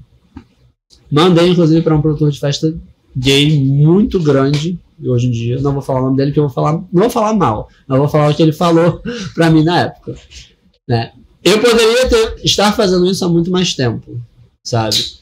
Mas quando eu mostrei o que eu sabia fazer para ele, ele falou: Olha, é muito legal, muito maneiro, mas ninguém vai pra boate pra ouvir isso. Ninguém vai se interessar por isso, ninguém se interessa por isso. Então eu não vou fechar com você porque eu não acho que isso vai ser uma coisa que vai levar você pra frente.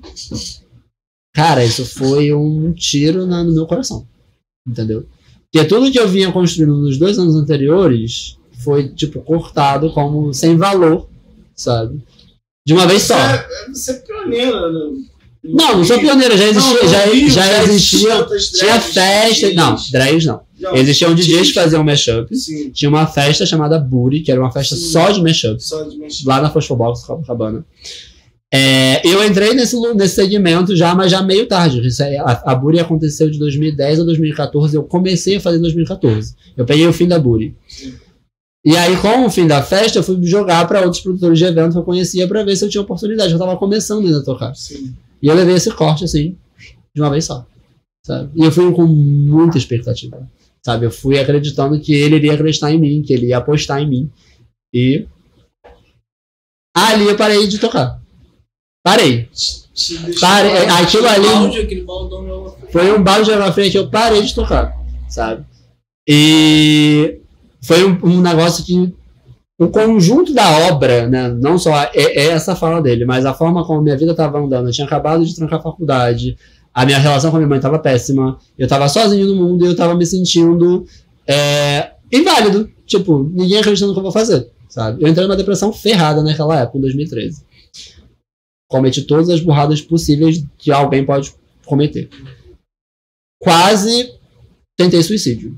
Só não tentei porque eu conheci o Washington uma semana antes. Que é o meu marido. Caralho. Uma, eu tinha planejado tudo Sim, certinho. Eu tinha planejado tudo certinho, sabe? Eu tava pronto e isso foi em julho de 2015. Eu tinha certo que no dia 15 de julho eu ia me matar. Tinha certo. Tava tudo certo. Eu já sabia exatamente como eu iria fazer.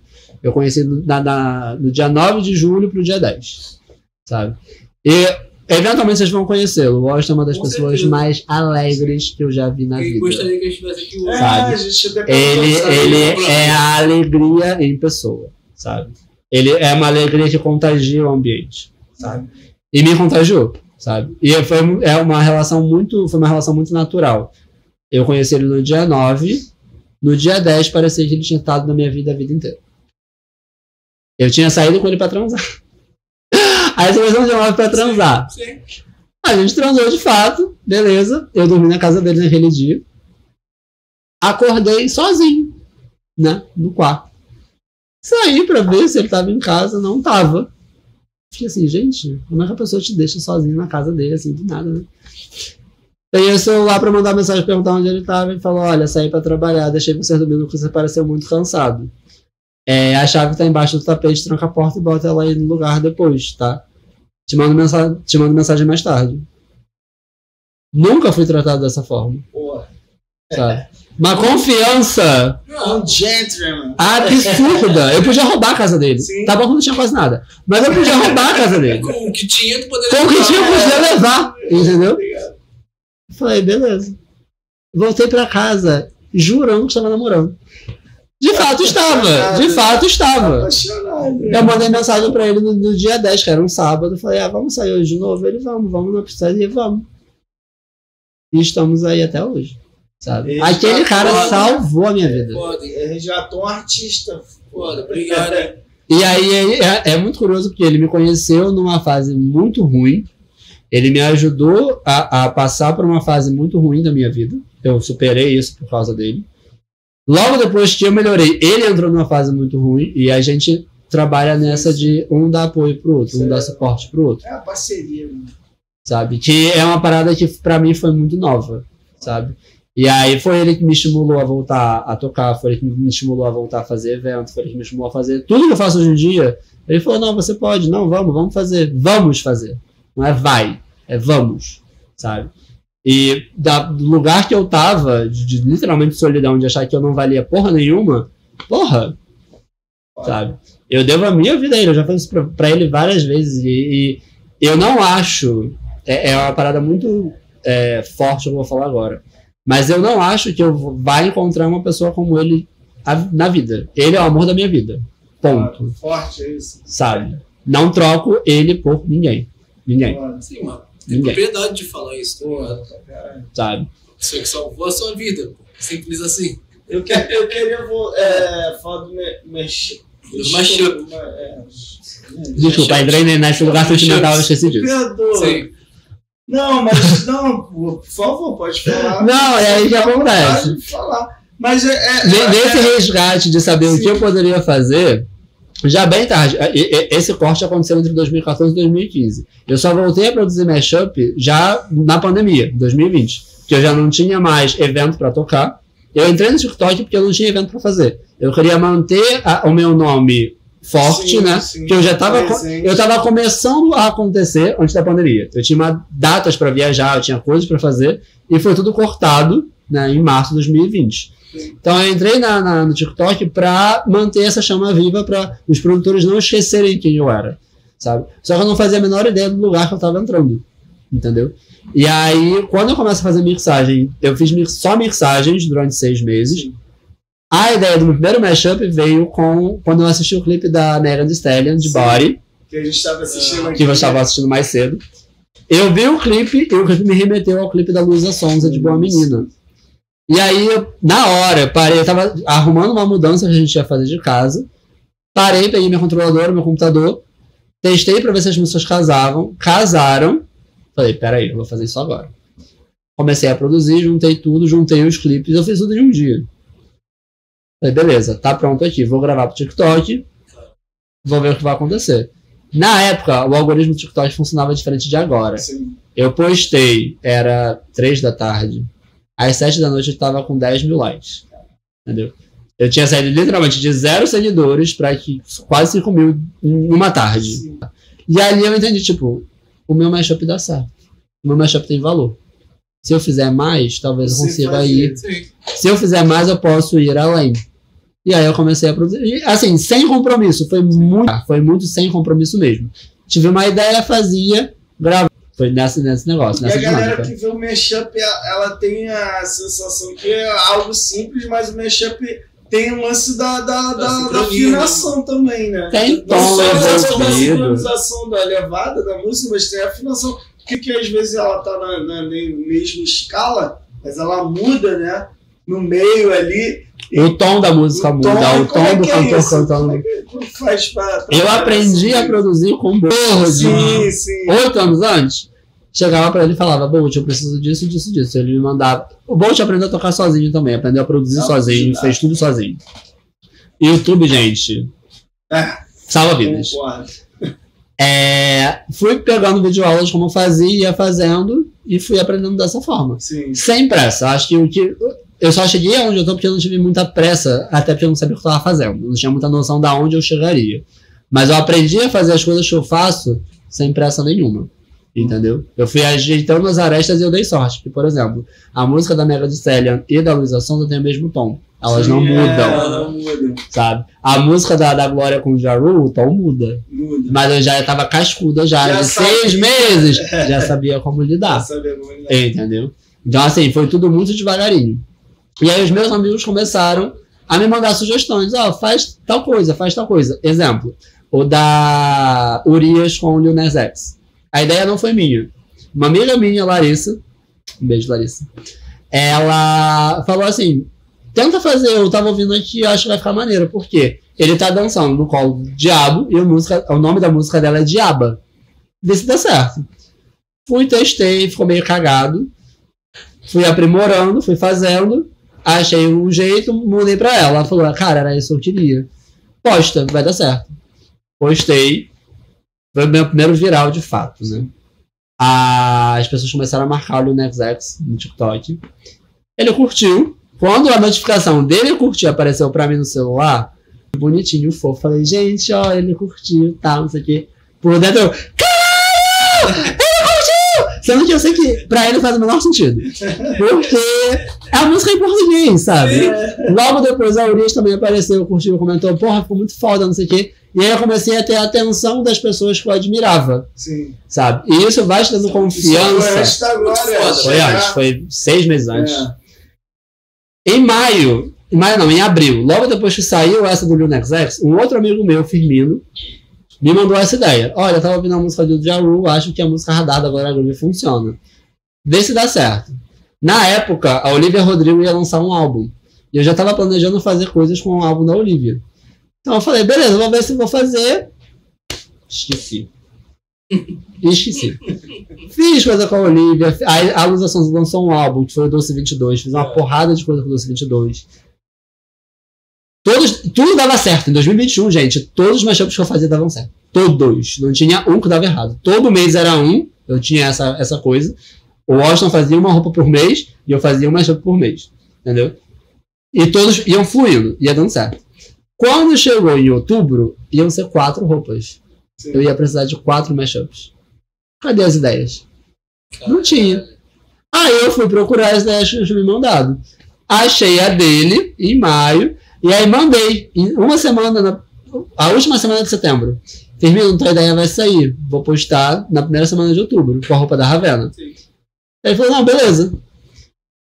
Postei. Postei na. Eu, eu fazia tudo é, sincronizado. Fazia TikTok, Instagram e Twitter ao mesmo tempo, no mesmo, no mesmo horário. Eu postei no Twitter. A Glória, na mesma hora, eu postei 7 da noite, 7 e 3, ela tinha retweetado. Cara, foda. E me seguiu. Eu fiquei assim. Chega. Aí eu apaguei o TikTok, peguei o RT dela, coloquei na frente do vídeo, falei, gente, a Glória aprovou, e vocês? E aí, meu filho, é o que é hoje em dia. E aí foi. Esse mashup mudou a minha vida. E eu falei, eu devo muito ao Firmino por isso nesse sentido, porque a ideia foi dele, sabe? Eu fiz, mas a ideia foi dele. E foi uma ideia que ficou na geladeira por cinco meses, porque eu, primeiro, eu não levei muita fé. E segundo, porque eu esqueci. Entendeu? E aí ela. Se talvez o tempo. era Acho que o esse. timing É, ajudou exato. muito, porque eu lancei esse mashup uma semana antes dela lançar a queda. Que foi uma música que mudou a carreira dela também. E aí eu também, assim que eu ouvi a queda, eu tive a ideia de fazer um mashup com ela, uma ideia minha. E aí foram os dois, um casado com o outro, então os dois subiram juntos, sabe? E aí foi, tipo, absurdo, sabe? E aí foi aonde realmente o TikTok me abraçou de fato, e aí eu cheguei nos 20k, e aí a história que todo Aqui é mundo conhece. egg dela, né? A aprovação, a aprovação dos mashup vai além da, da- das plataformas, tipo, do pessoal. Na da- pista, da pista. meu amor. Deve bombar, né? Depende muito do lugar e da hora que eu vou fazer. Por exemplo, se eu tocar esse mashup de, de radar com Wonderful e Madureira, em qualquer horário que seja, sempre dá certo. Sempre dá certo. E o pior foi que a primeira vez que eu toquei ele, eu fiquei com muito receio de dar errado. Só que depois que eu toquei, que eu vi a galera começando a fazer passinho de charme, eu fiquei assim, gente, que, medo foi esse? De onde É. veio esse medo? Entendeu? Porque ali era a casa da música, sabe? E ali é onde. passinho na, na Entendeu? E aí. E é uma parada que incrementa o set. Então, assim, a pessoa vai esperando ouvir uma parada e ela ouve outra, ela fica assim, ué. O que é isso? E aí você começa a chamar a atenção. Pô, Porque eu acho isso muito foda. A pessoa olha pra você, você montada. Sim. Ah, deve tocar qualquer coisa, tá ali só porque tá montada. E aí você toca direito, Sim. A pessoa começa a chorar de outra maneira, sabe? Ma- Mas é muito louco a questão do mashup, porque é justamente isso que você tá falando. A gente começa escutando uma coisa e aí quando vira a gente, caralho. E aí tem essa, essa, essa porrada do- da combinação, tá ligado? De fazer isso ser muito foda, tá ligado? É Eu esse já ouvi uma mashup na pista e fala, caralho, até comentava com ela. Caralho, amor, essa, combinou essa com essa. Porra, mano, isso é muito foda, porque pra ter esse feeling, essa percepção, É isso. porra. Cara, e é muito maneiro quando, quando os sets são, são assim, né? Tipo, versáteis, né? Mais Sim. versáteis. Igual você que toca a porra toda, tá ligado? E, e, por exemplo, quando eu faço festa universitária, eu pego, por exemplo, tem gente que traz banda de pagode, por exemplo, pra, pra dentro da, Sim, sim. do set do DJ. Então, eu tô tocando e depois tem uma banda de pagode depois. Eu uma vez fiz uma festa que tinha uma banda depois de mim. O pessoal começou a passar o som no meio do meu set. Então ficou meio bagunçado. Eu fiquei meio puta. respeito Eu fiquei meio puta, né? Eu, eu também acho um fato de respeito, Pô. mas trabalho como contratado, não vou chiar nem nada, não, não sou ninguém. Foda, né? Passaram som durante uns 10, 15 minutos. Pararam na frente do palco, né? Ficaram lá bebendo, esperando a hora deles entrarem. E aí foi, é, eu tinha aquecido o set para eu fazer os meus mashups de fato. Sim. Quando eu comecei, a banda tava de costas para mim, eles viraram e ficaram assim. Eu não prestei atenção, porque eu tava dando atenção pra galera que foi me ver Sim, pô. né? E aí o Washington chegou pra mim, no meu ouvido, ele disse alguma coisa, eu falei, ah, eu quero um negócio pra ele. A banda toda virou pra lá pra tua cara e ficou puxando assim. Nossa, ela toca, né? Ela sabe tocar. Como uma grande surpresa. Porque ninguém, ninguém dá nada na drag até ela mostrar o que ela sabe fazer. Sabe? Isso é muito doido, porque vocês precisam sempre estar. Se pondo à prova. É. Se pondo à prova. Sempre. Tem um motivo. Você já vem, sabe? Você tem uma vida, você tem uma carreira. Mas Caralho, ninguém como é que sabe essa percepção não é, não é tão nítida, né? Ninguém dá nada. Nada. E aí eu não digo nem só público hétero ou público gay. E eu digo geral, sabe? Quando uma drag sobe num palco pra tocar, ela tem muito a provar ali. Quando uma mulher sobe no palco pra tocar, ela tem muito a provar ali. Quando um cara preto tem, tá sobe no palco pra tocar, ele tem muito a provar ali. Sabe? Que a gente, a gente entendeu desde muito cedo que DJ é homem branco. É. Porque as referências de DJ de sucesso que a gente tem são de DJs homens cis brancos. Entendeu? E aí qualquer coisa que difere disso, a galera recebe com uma Até você mostrar o que você sabe fazer. Entendeu? Foda, né, cara? Tipo, é... é uma construção também do caralho, né? Da, da, da, Sim! Mas eu tô disposta a brigar essa sistema de briga. né? Eu tô super disposta a brigar essa briga. Super disposta. Sabe?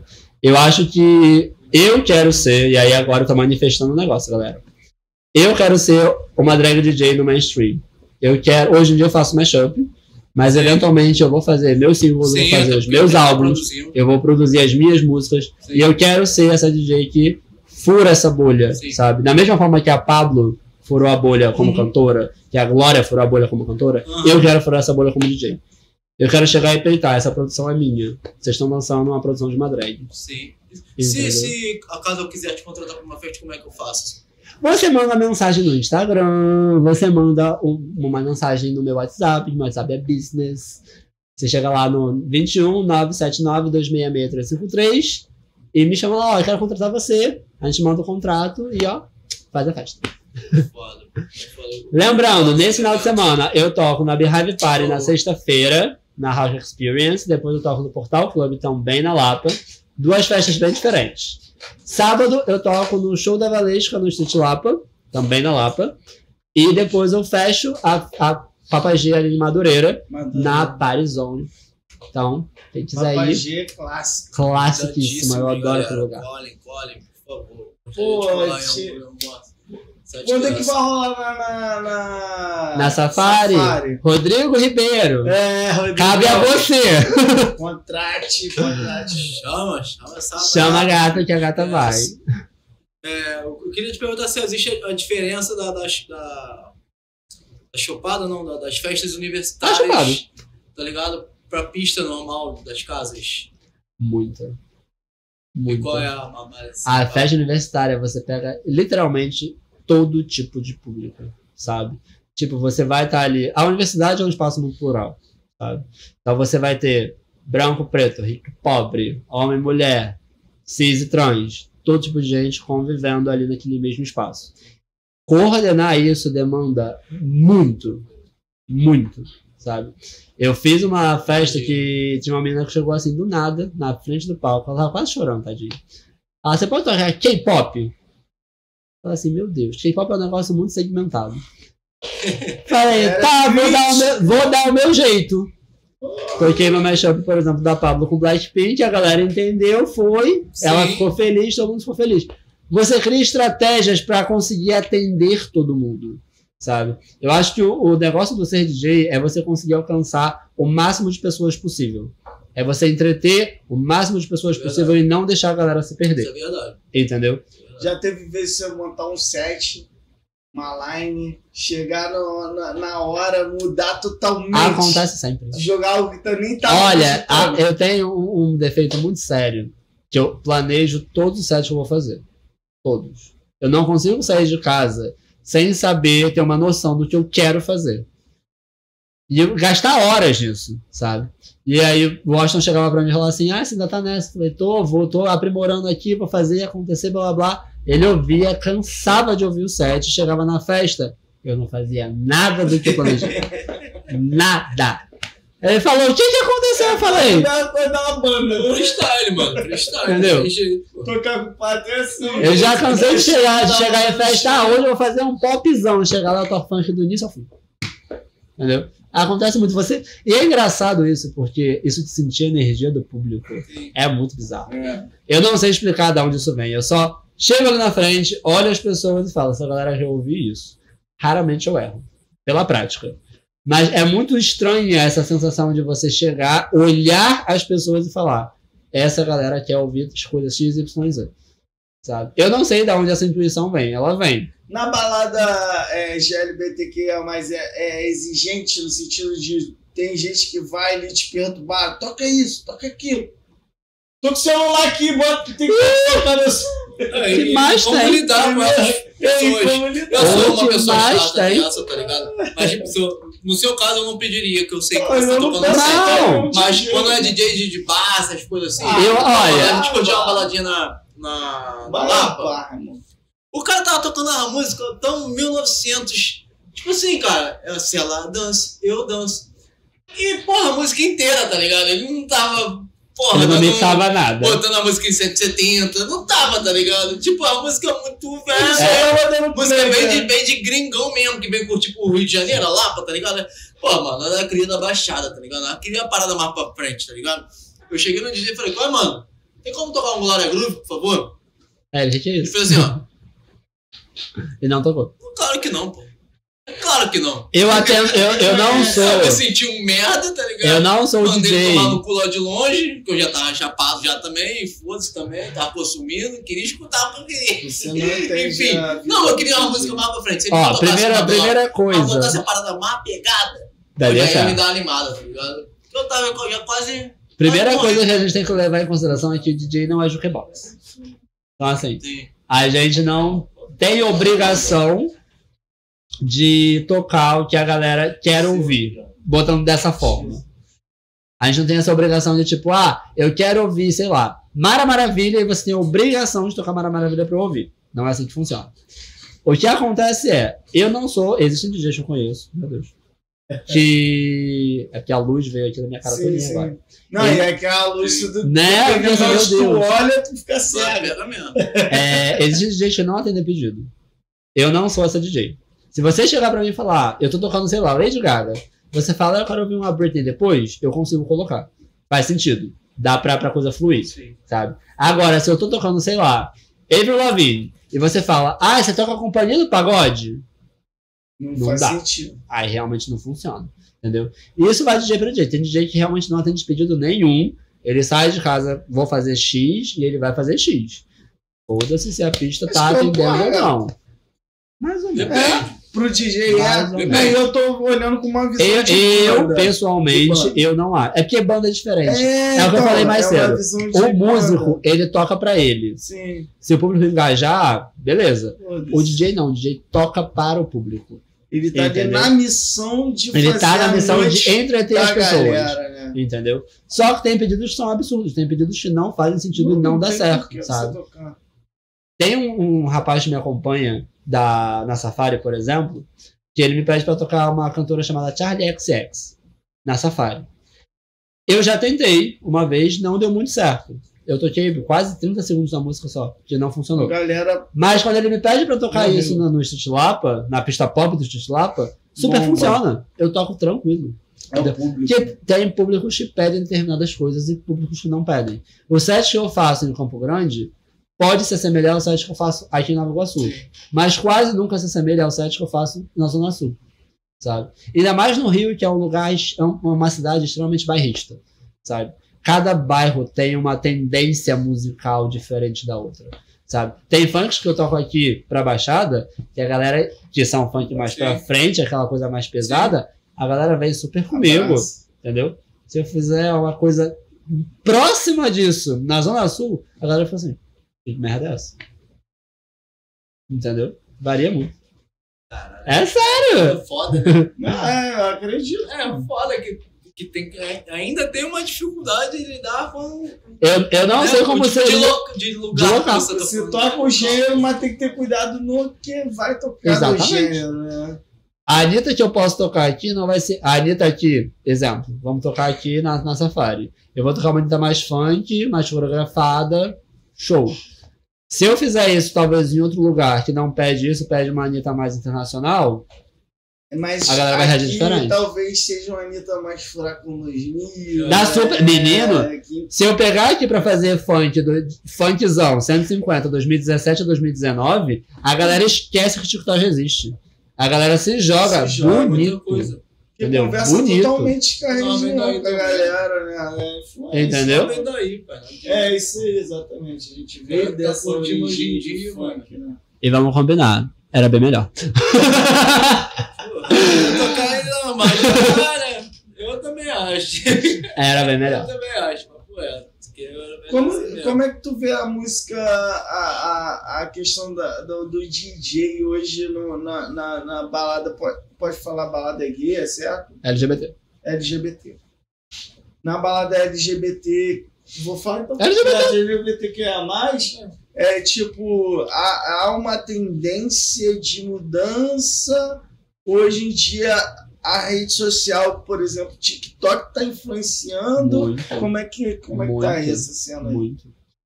Eu sou de Campo Grande, né? Eu, depois que eu casei, eu fui morar em Campo Grande. Então Sim. eu criei meu nome enquanto DJ em Campo Grande. Eu só cheguei no centro do Rio por causa do TikTok. Eu não chegaria.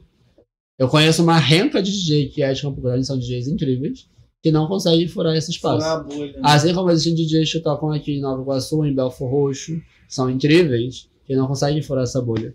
Quando eu digo que o Rio é uma cidade bairrista, né? é porque as pessoas Elitista também. A beça, É. sabe?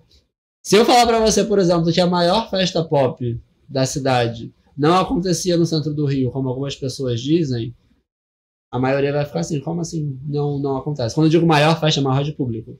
Eu já toquei numa festa pop, num sítio em Campo Grande, com 8 mil cabeças. A MC Rebeca como atração, sabe? Vai. Não é o tipo de festa que você consegue colocar na, no centro do Rio, entendeu? Se você pegar um mesmo Rio, talvez você consiga Sim. sabe? Mas existia muita coisa acontecendo gigantesca para fora do centro que as pessoas fazem questão de ignorar como se fosse menor, entendeu? Eu falo isso com o Rodrigo, existem muitas semelhanças para qualquer coisa que é periférico, qualquer bairro que é periférico, que sai, que não fica nesse eixo centro-zona sul, a gente é muito ignorado em vários sentidos. A gente pode fazer coisas incríveis, mas por a gente não fazer pa- parte desse eixo, Deixa. a gente é simplesmente ignorado, sabe? Invisibilizado. E aí, quando a coisa começa a dar certo numa escala gigantesca, aí eles não conseguem mais te ignorar. Aí Sim. você entra de alguma forma. É Entendeu? porque eu acho que esse lance é, é questão que, tipo, é elitizada pra caralho. A beça, O Rio é muito elitizado. sabe? O DJ que toca na Zona Sul, pra ele, pra ele se dispor a sair de lá, ele tem que estar recebendo muito, sabe? Enquanto a gente, pra tocar pra lá, qualquer coisa é Qualquer qualquer coisa é. É, a gente aceita. É. É uma mentalidade que eu hoje em dia tenho trabalhado em mim. Talvez. Né? Muito. É uma mentalidade que eu... Por que, que eu me disponho a tocar por menos numa balada da Zona Sul e eu vou tocar por mais na, na, na Baixada só por ser na Baixada? Não faz sentido. Pra mim. Entendeu? Porque lá eles fazem mais dinheiro que aqui. Muito mais. Pois é. Porra, A entrada da festa lá é muito maior do que aqui. Por que aqui, vamos botar assim, por altão? Por que na, na Baixada você vai cobrar, sei lá, 400 reais pra fazer por um set qualquer? Sim. E lá você vai cobrar menos, ou vai cobrar os 400. Por que você não vai cobrar lá 600? Não. Se lá eles recebem muito mais. Sim, se é. a entrada lá pra, pra- pra Se a entrada da festa lá é quase o teu cachê. 10 pessoas entrando pagam o teu cachê. Entendeu? Tem tabela pro DJ? Não, cada um Existe, trabalha de não- acordo com. Não há uma unificação aí no valor? Ou que é uma coisa que atrapalha muito. É, imagina. Se os DJs. Ah, eu vou falar uma coisa polêmica.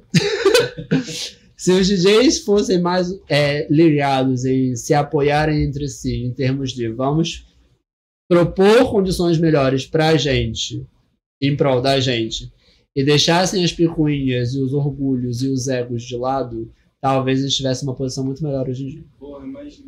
entendeu? Porque cada um cobra o seu valor. Então, assim, tem gente que vai fechar por muito menos para ter mais datas, para ter uma agenda maior, entendeu? Em detrimento de uma galera que prioriza ter duas, três datas no mês, mas eu tô recebendo o que eu mereço para fazer essas duas, três datas no mês. Entendeu? E, e eu vou te falar, E e é aí, um contrapeso pra quem contrata, né, cara? Você comprou, tu vai querer pagar mais caro ou mais barato. Foda, porque Vai, aí, vai- é- aí vem aquele julgamento leigo. Tá ligado? Tipo, ah, a Alex toca uma coisa, eu posso. Ah, tem essa que toca também. Sendo que não tem nada Já a ver. não, tem olha, nada a ver eu, eu já vi, eu já tá vi. Uma coisa que me incomoda muito é a comparação de coisas diferentes, sabe?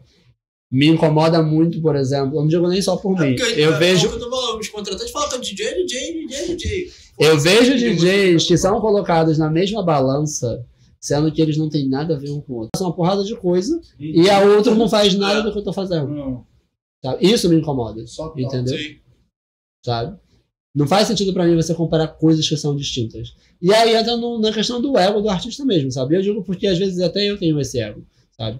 Tipo, ah, eu não vou, eu, eu não posso cobrar menos que o, eu sei o valor do cachê do fulano, então eu não vou cobrar menos que o fulano porque eu me acho melhor do que ele. Eu já vi isso acontecer. Eu tenho 10 anos de noite, não é de hoje que eu vejo isso acontecer. Entendeu? E é, é muito frustrante, é muito frustrante, sabe? Imagina. Você cria muitos parceiros, muitos amigos que pensam iguais a você, e você cria muitos inimigos que estão dispostos a derrubar qualquer coisa que você faça. Entendeu? Teve algum filho da puta que, te, que tentou te dar uma volta desses contratantes assim? Contratante, Nesses 10 anos. contratante, não. Porque eu tive muita sorte nesse sentido. Eu sempre trabalhei com gente muito séria, bom. muito séria. Eu nunca tomei volta, nunca tomei calote, Que sabe? Mas de DJ querer passar a perna em mim, gata, nossa senhora. Tanto de boy quanto montada. Nossa senhora. Sabe? Justamente porque assim, por eu partir desse lugar que eu não faço o mesmo que a- a- as outras pessoas estão fazendo, eu tenho um grupo de pessoas que fazem, que produzem, Sim. que eu admiro, que eu verbalizo, que eu admiro pra caralho. Eu posso citar 800 nomes aqui de gente que eu admiro a beça, sabe? Mas eu não aceito ser colocado no mesmo balaio de gente que não tá fazendo a mesma coisa. Que não tá se importando tanto, que não tá procurando tanto, sabe? E eu nunca tive é, problema em me dispor com essas pessoas, sabe? Porque eu sou muito do, do, do carioca. Eu sou o certo pelo certo. Se você tá fazendo, procurando fazer e acontecer, tamo junto. Se não tá, não espere ser tratado igual aos que estão. E você não vai. Pelo menos não por mim. É Entendeu? isso, né, cara? Eu acho que isso é um raciocínio lógico, né? Uma coisa que a Nicki Minaj fala. Não, se você é rapper, mas você tá ali só rimando, você não tá escrevendo seus raps, não espere ser tratada como igual por um rapper que tá escrevendo seus raps. É esse lugar. Gente, eu adorei É isso aqui hoje. basicamente isso. Muito É bom. basicamente isso mesmo. Cara, eu, eu tô satisfeito. Tem uma conotação, né? Não, é. é, Eu, eu, eu tava pensando aqui na, na, na- questão da, da música eletrônica em si, porque o, o, o cara que produz a música eletrônica, essas questões aí, é é uma competição do caralho, porém hoje é, existe um estilo na música eletrônica chamado o Brazilian Bass, né?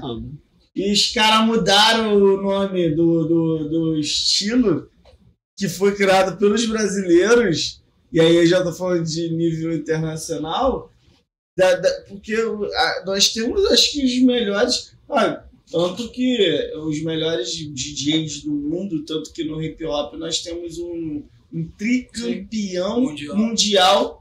De Belfor Roxo, Sim. DJ, tá ligado? De rap. Tricampeão mundial na competição de, de, de rapper, tá ligado? Foda. De DJ, tá ligado? Rapper não, perdão, mas de DJ. E aí a gente vê essa questão de, de, de tentar minar também essa questão da, da galera que se desponta, né? Que, que vai se sobressai ali no gênero, porque aparentemente por olhares leigos é tudo igual, né? Não é. Mas não é, tá ligado? Não é. e- Eu ouvi vocês falando mais cedo sobre gêneros de música eletrônica, Sim, que as pessoas leem música eletrônica como uma coisa tudo só. igual e não é, né? Progressive House é uma coisa, Tribal House é outra coisa, Animal é outra coisa, e A por aí house, vai. Entendeu? Techno é outra coisa. E por aí vai. São várias vertentes, cada uma com uma, um, aspecto, um aspecto técnico musical Sim. bem específico, sabe? Que as pessoas colocam no, meio- no mesmo balaio. Eu espero que no futuro a gente consiga ter essa valorização maior do que é o ser DJ, sabe? sim. Porque atualmente a gente tá numa. Que talvez seja banalizado por esses Demais. profissionais. Não, acho que não é nem só por isso. Não? Acho que a visão social do ser DJ é que não é levada a sério. Ninguém leva isso como um trabalho de fato. Quando você ah, quando você fala, que ah, é fácil, né? porque o que acontece? A gente Bota a cresceu. música A gente cresceu. Você vai dar play e acabou. A gente cresceu, a gente, eu digo a gente é gente, né? Sim. Na fase da que o ego, né, aquele blog que tinha, falava, ah, fulano de tal, celebridade, atacou de DJ. É. Como se ser DJ fosse uma coisa que você pudesse atacar. Ah, vou atacar de médico hoje. Vou atacar de enfermeiro. Entendeu? Não é assim que o negócio funciona. Nada tá dando certo, vou virar DJ. É isso. É, tipo Era isso. nesse lugar. É, quando a gente bebeu a lanha lá de DJ, pelo Menino. amor de Deus. Não, eu André Marques de DJ também. Toma. Icônico, tá? Eu só consigo lembrar dele com aquele cigarro na Icônico, essa é isso menina. mesmo, pô. É só isso É mesmo. isso. Eu, eu, a gente tá falando que agora você tá começando a produzir, né? Tá começando a trabalhar com produção. E eu, eu gostaria de tocar numa questão de que a gente até falou no bastidores também. dessa questão de, de, de ser produtor, né, um produtor musical, que você falou, é, eu quero virar um. Você tá o Denis DJ, mas não lembro que você falou. Foi é, Pedro Pedro Sampaio. Pedro Sampaio, eu quero virar um Pedro Sampaio também. E por que que isso não acontece tanto, tipo, no- em outros gêneros? Isso tem acontecido mais no funk, tá ligado? Tipo, o Denis DJ, o Pedro Sampaio, tá ligado? A gente vê esses caras se destacando como produtor musical, mas eles carregam o nome de DJ. Quando tu bota Sim. ali, tu pesquisa, é DJ, tá? Eu acho que acontece, eu acho que acontece muito em outros gêneros, inclusive. A gente tem uma cena hoje em dia de techno house muito forte. Sabe? Se você pegar Baskars, é, Vintage Culture, é, Vor e por aí vai, você vai achar uma galera de. Vor não, Vor é funk. É, qual é o nome do menino, gente? Tem uma galera da cena do techno house legal. aí que produz e tá acontecendo aí de forma absurda, com cachês Sim. milionários. Uma parada, tipo, é um outro nível, sabe? Só que o que é popular no Brasil é o funk. Brasil, Sim. bem entre aspas. Tá? Porque a gente fala Brasil continente, acha que É, todo mundo é, funk não é bem assim que Não, funciona. é. Mas quando você pensa em DJ no Brasil, o primeiro gênero que vem na sua cabeça é o funk. Que vem lá de trás, sabe? O DJ Malboro, icônico aí, 800 anos de carreira, entendeu? Quando você pensa em DJ no Brasil, o primeiro, o primeiro gênero que vem na sua cabeça É o funk. é o funk. Entendeu? Assim como lá fora, quando você pega os Estados Unidos, você vai pegar o bass, você vai pegar o hip hop, entendeu? A gente tem é, esses nomes mais Sim. fortes no funk especificamente, mas tem Israel- várias, Israel várias cenas, várias né? cenas de música eletrônica no Brasil, fortíssimas, pra entendeu? caralho. Que não são tão populares, mas que a galera tá aí fazendo um dinheiro, sabe, brutal. É, eu brutal. tava falando do cliente, o meu cliente, o, o Carlos, ele começou como. Caralho, agora me fugiu o nome. Era Onyx, e aí depois passou pro Glitter, tá ligado? É, música é minimal, tech house e tal. É, o cara viajou o mundo. É, eu não lembro qual é a plataforma agora de distribuição de música eletrônica que eu esqueci que, que a galera vende a Aham. música que é mundialmente famosa, tipo Spotify, Sim, sim. mas da música eletrônica. O cara se manteve no top 1 por, por meses, tá ligado? O maluco aqui do Rio. Mano, e ele falou, mano, a gente, a gente criou um estilo musical na música eletrônica e os gringos começaram a fazer igual É e mudaram o nome, É tá só ligado? você ver. Porque o Brasil é best, O- mano. E aí mudaram o estilo, O mudaram o, Diplo- nome, né? O estilo Diplo vem não, nesse lugar. O Diplo é a prova viva disso. Tá ligado? sabe? O Diplo, ele, ele bebe da fonte do Brasil há anos. Há mais de 15 anos. Sabe? E vende lá pra fora como uma coisa extremamente inovadora, sendo que quem tá produzindo o que ele toca é aqui, É brasileiro, né?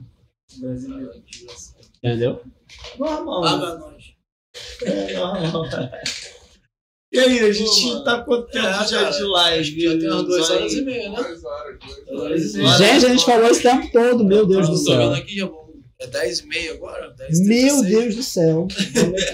Pro final. Ah, a gente tá ótimo. encaminhando pro final, cara. E aqui a gente sempre tem um espacinho que é o que a gente não perguntou, algo que você gostaria de falar, de divulgar de novo. É o seu não, e de verdade, eu falei, Não, não, não, até, não, até as frases ensaiadas que eu fa- fiz em casa, eu falei aqui hoje. Ah, que bom, que bom. E se Muito faltar alguma coisa, porque todo podcast a gente acha Não, que a gente eu acho que eu tudo, tá? falei tudo. Eu acho. Aqui Se eu, se eu não falei tudo, eu volto depois e falo de novo. é isso aí. Então, uma- só para relembrar o pessoal que está assistindo a gente dos seus eventos agora, mas, mas os Tá. próximos eventos. Amanhã, sexta-feira, eu toco na Beehive Party, na Experience. Depois eu toco no Portal Club também na Lapa, os dois na Lapa amanhã.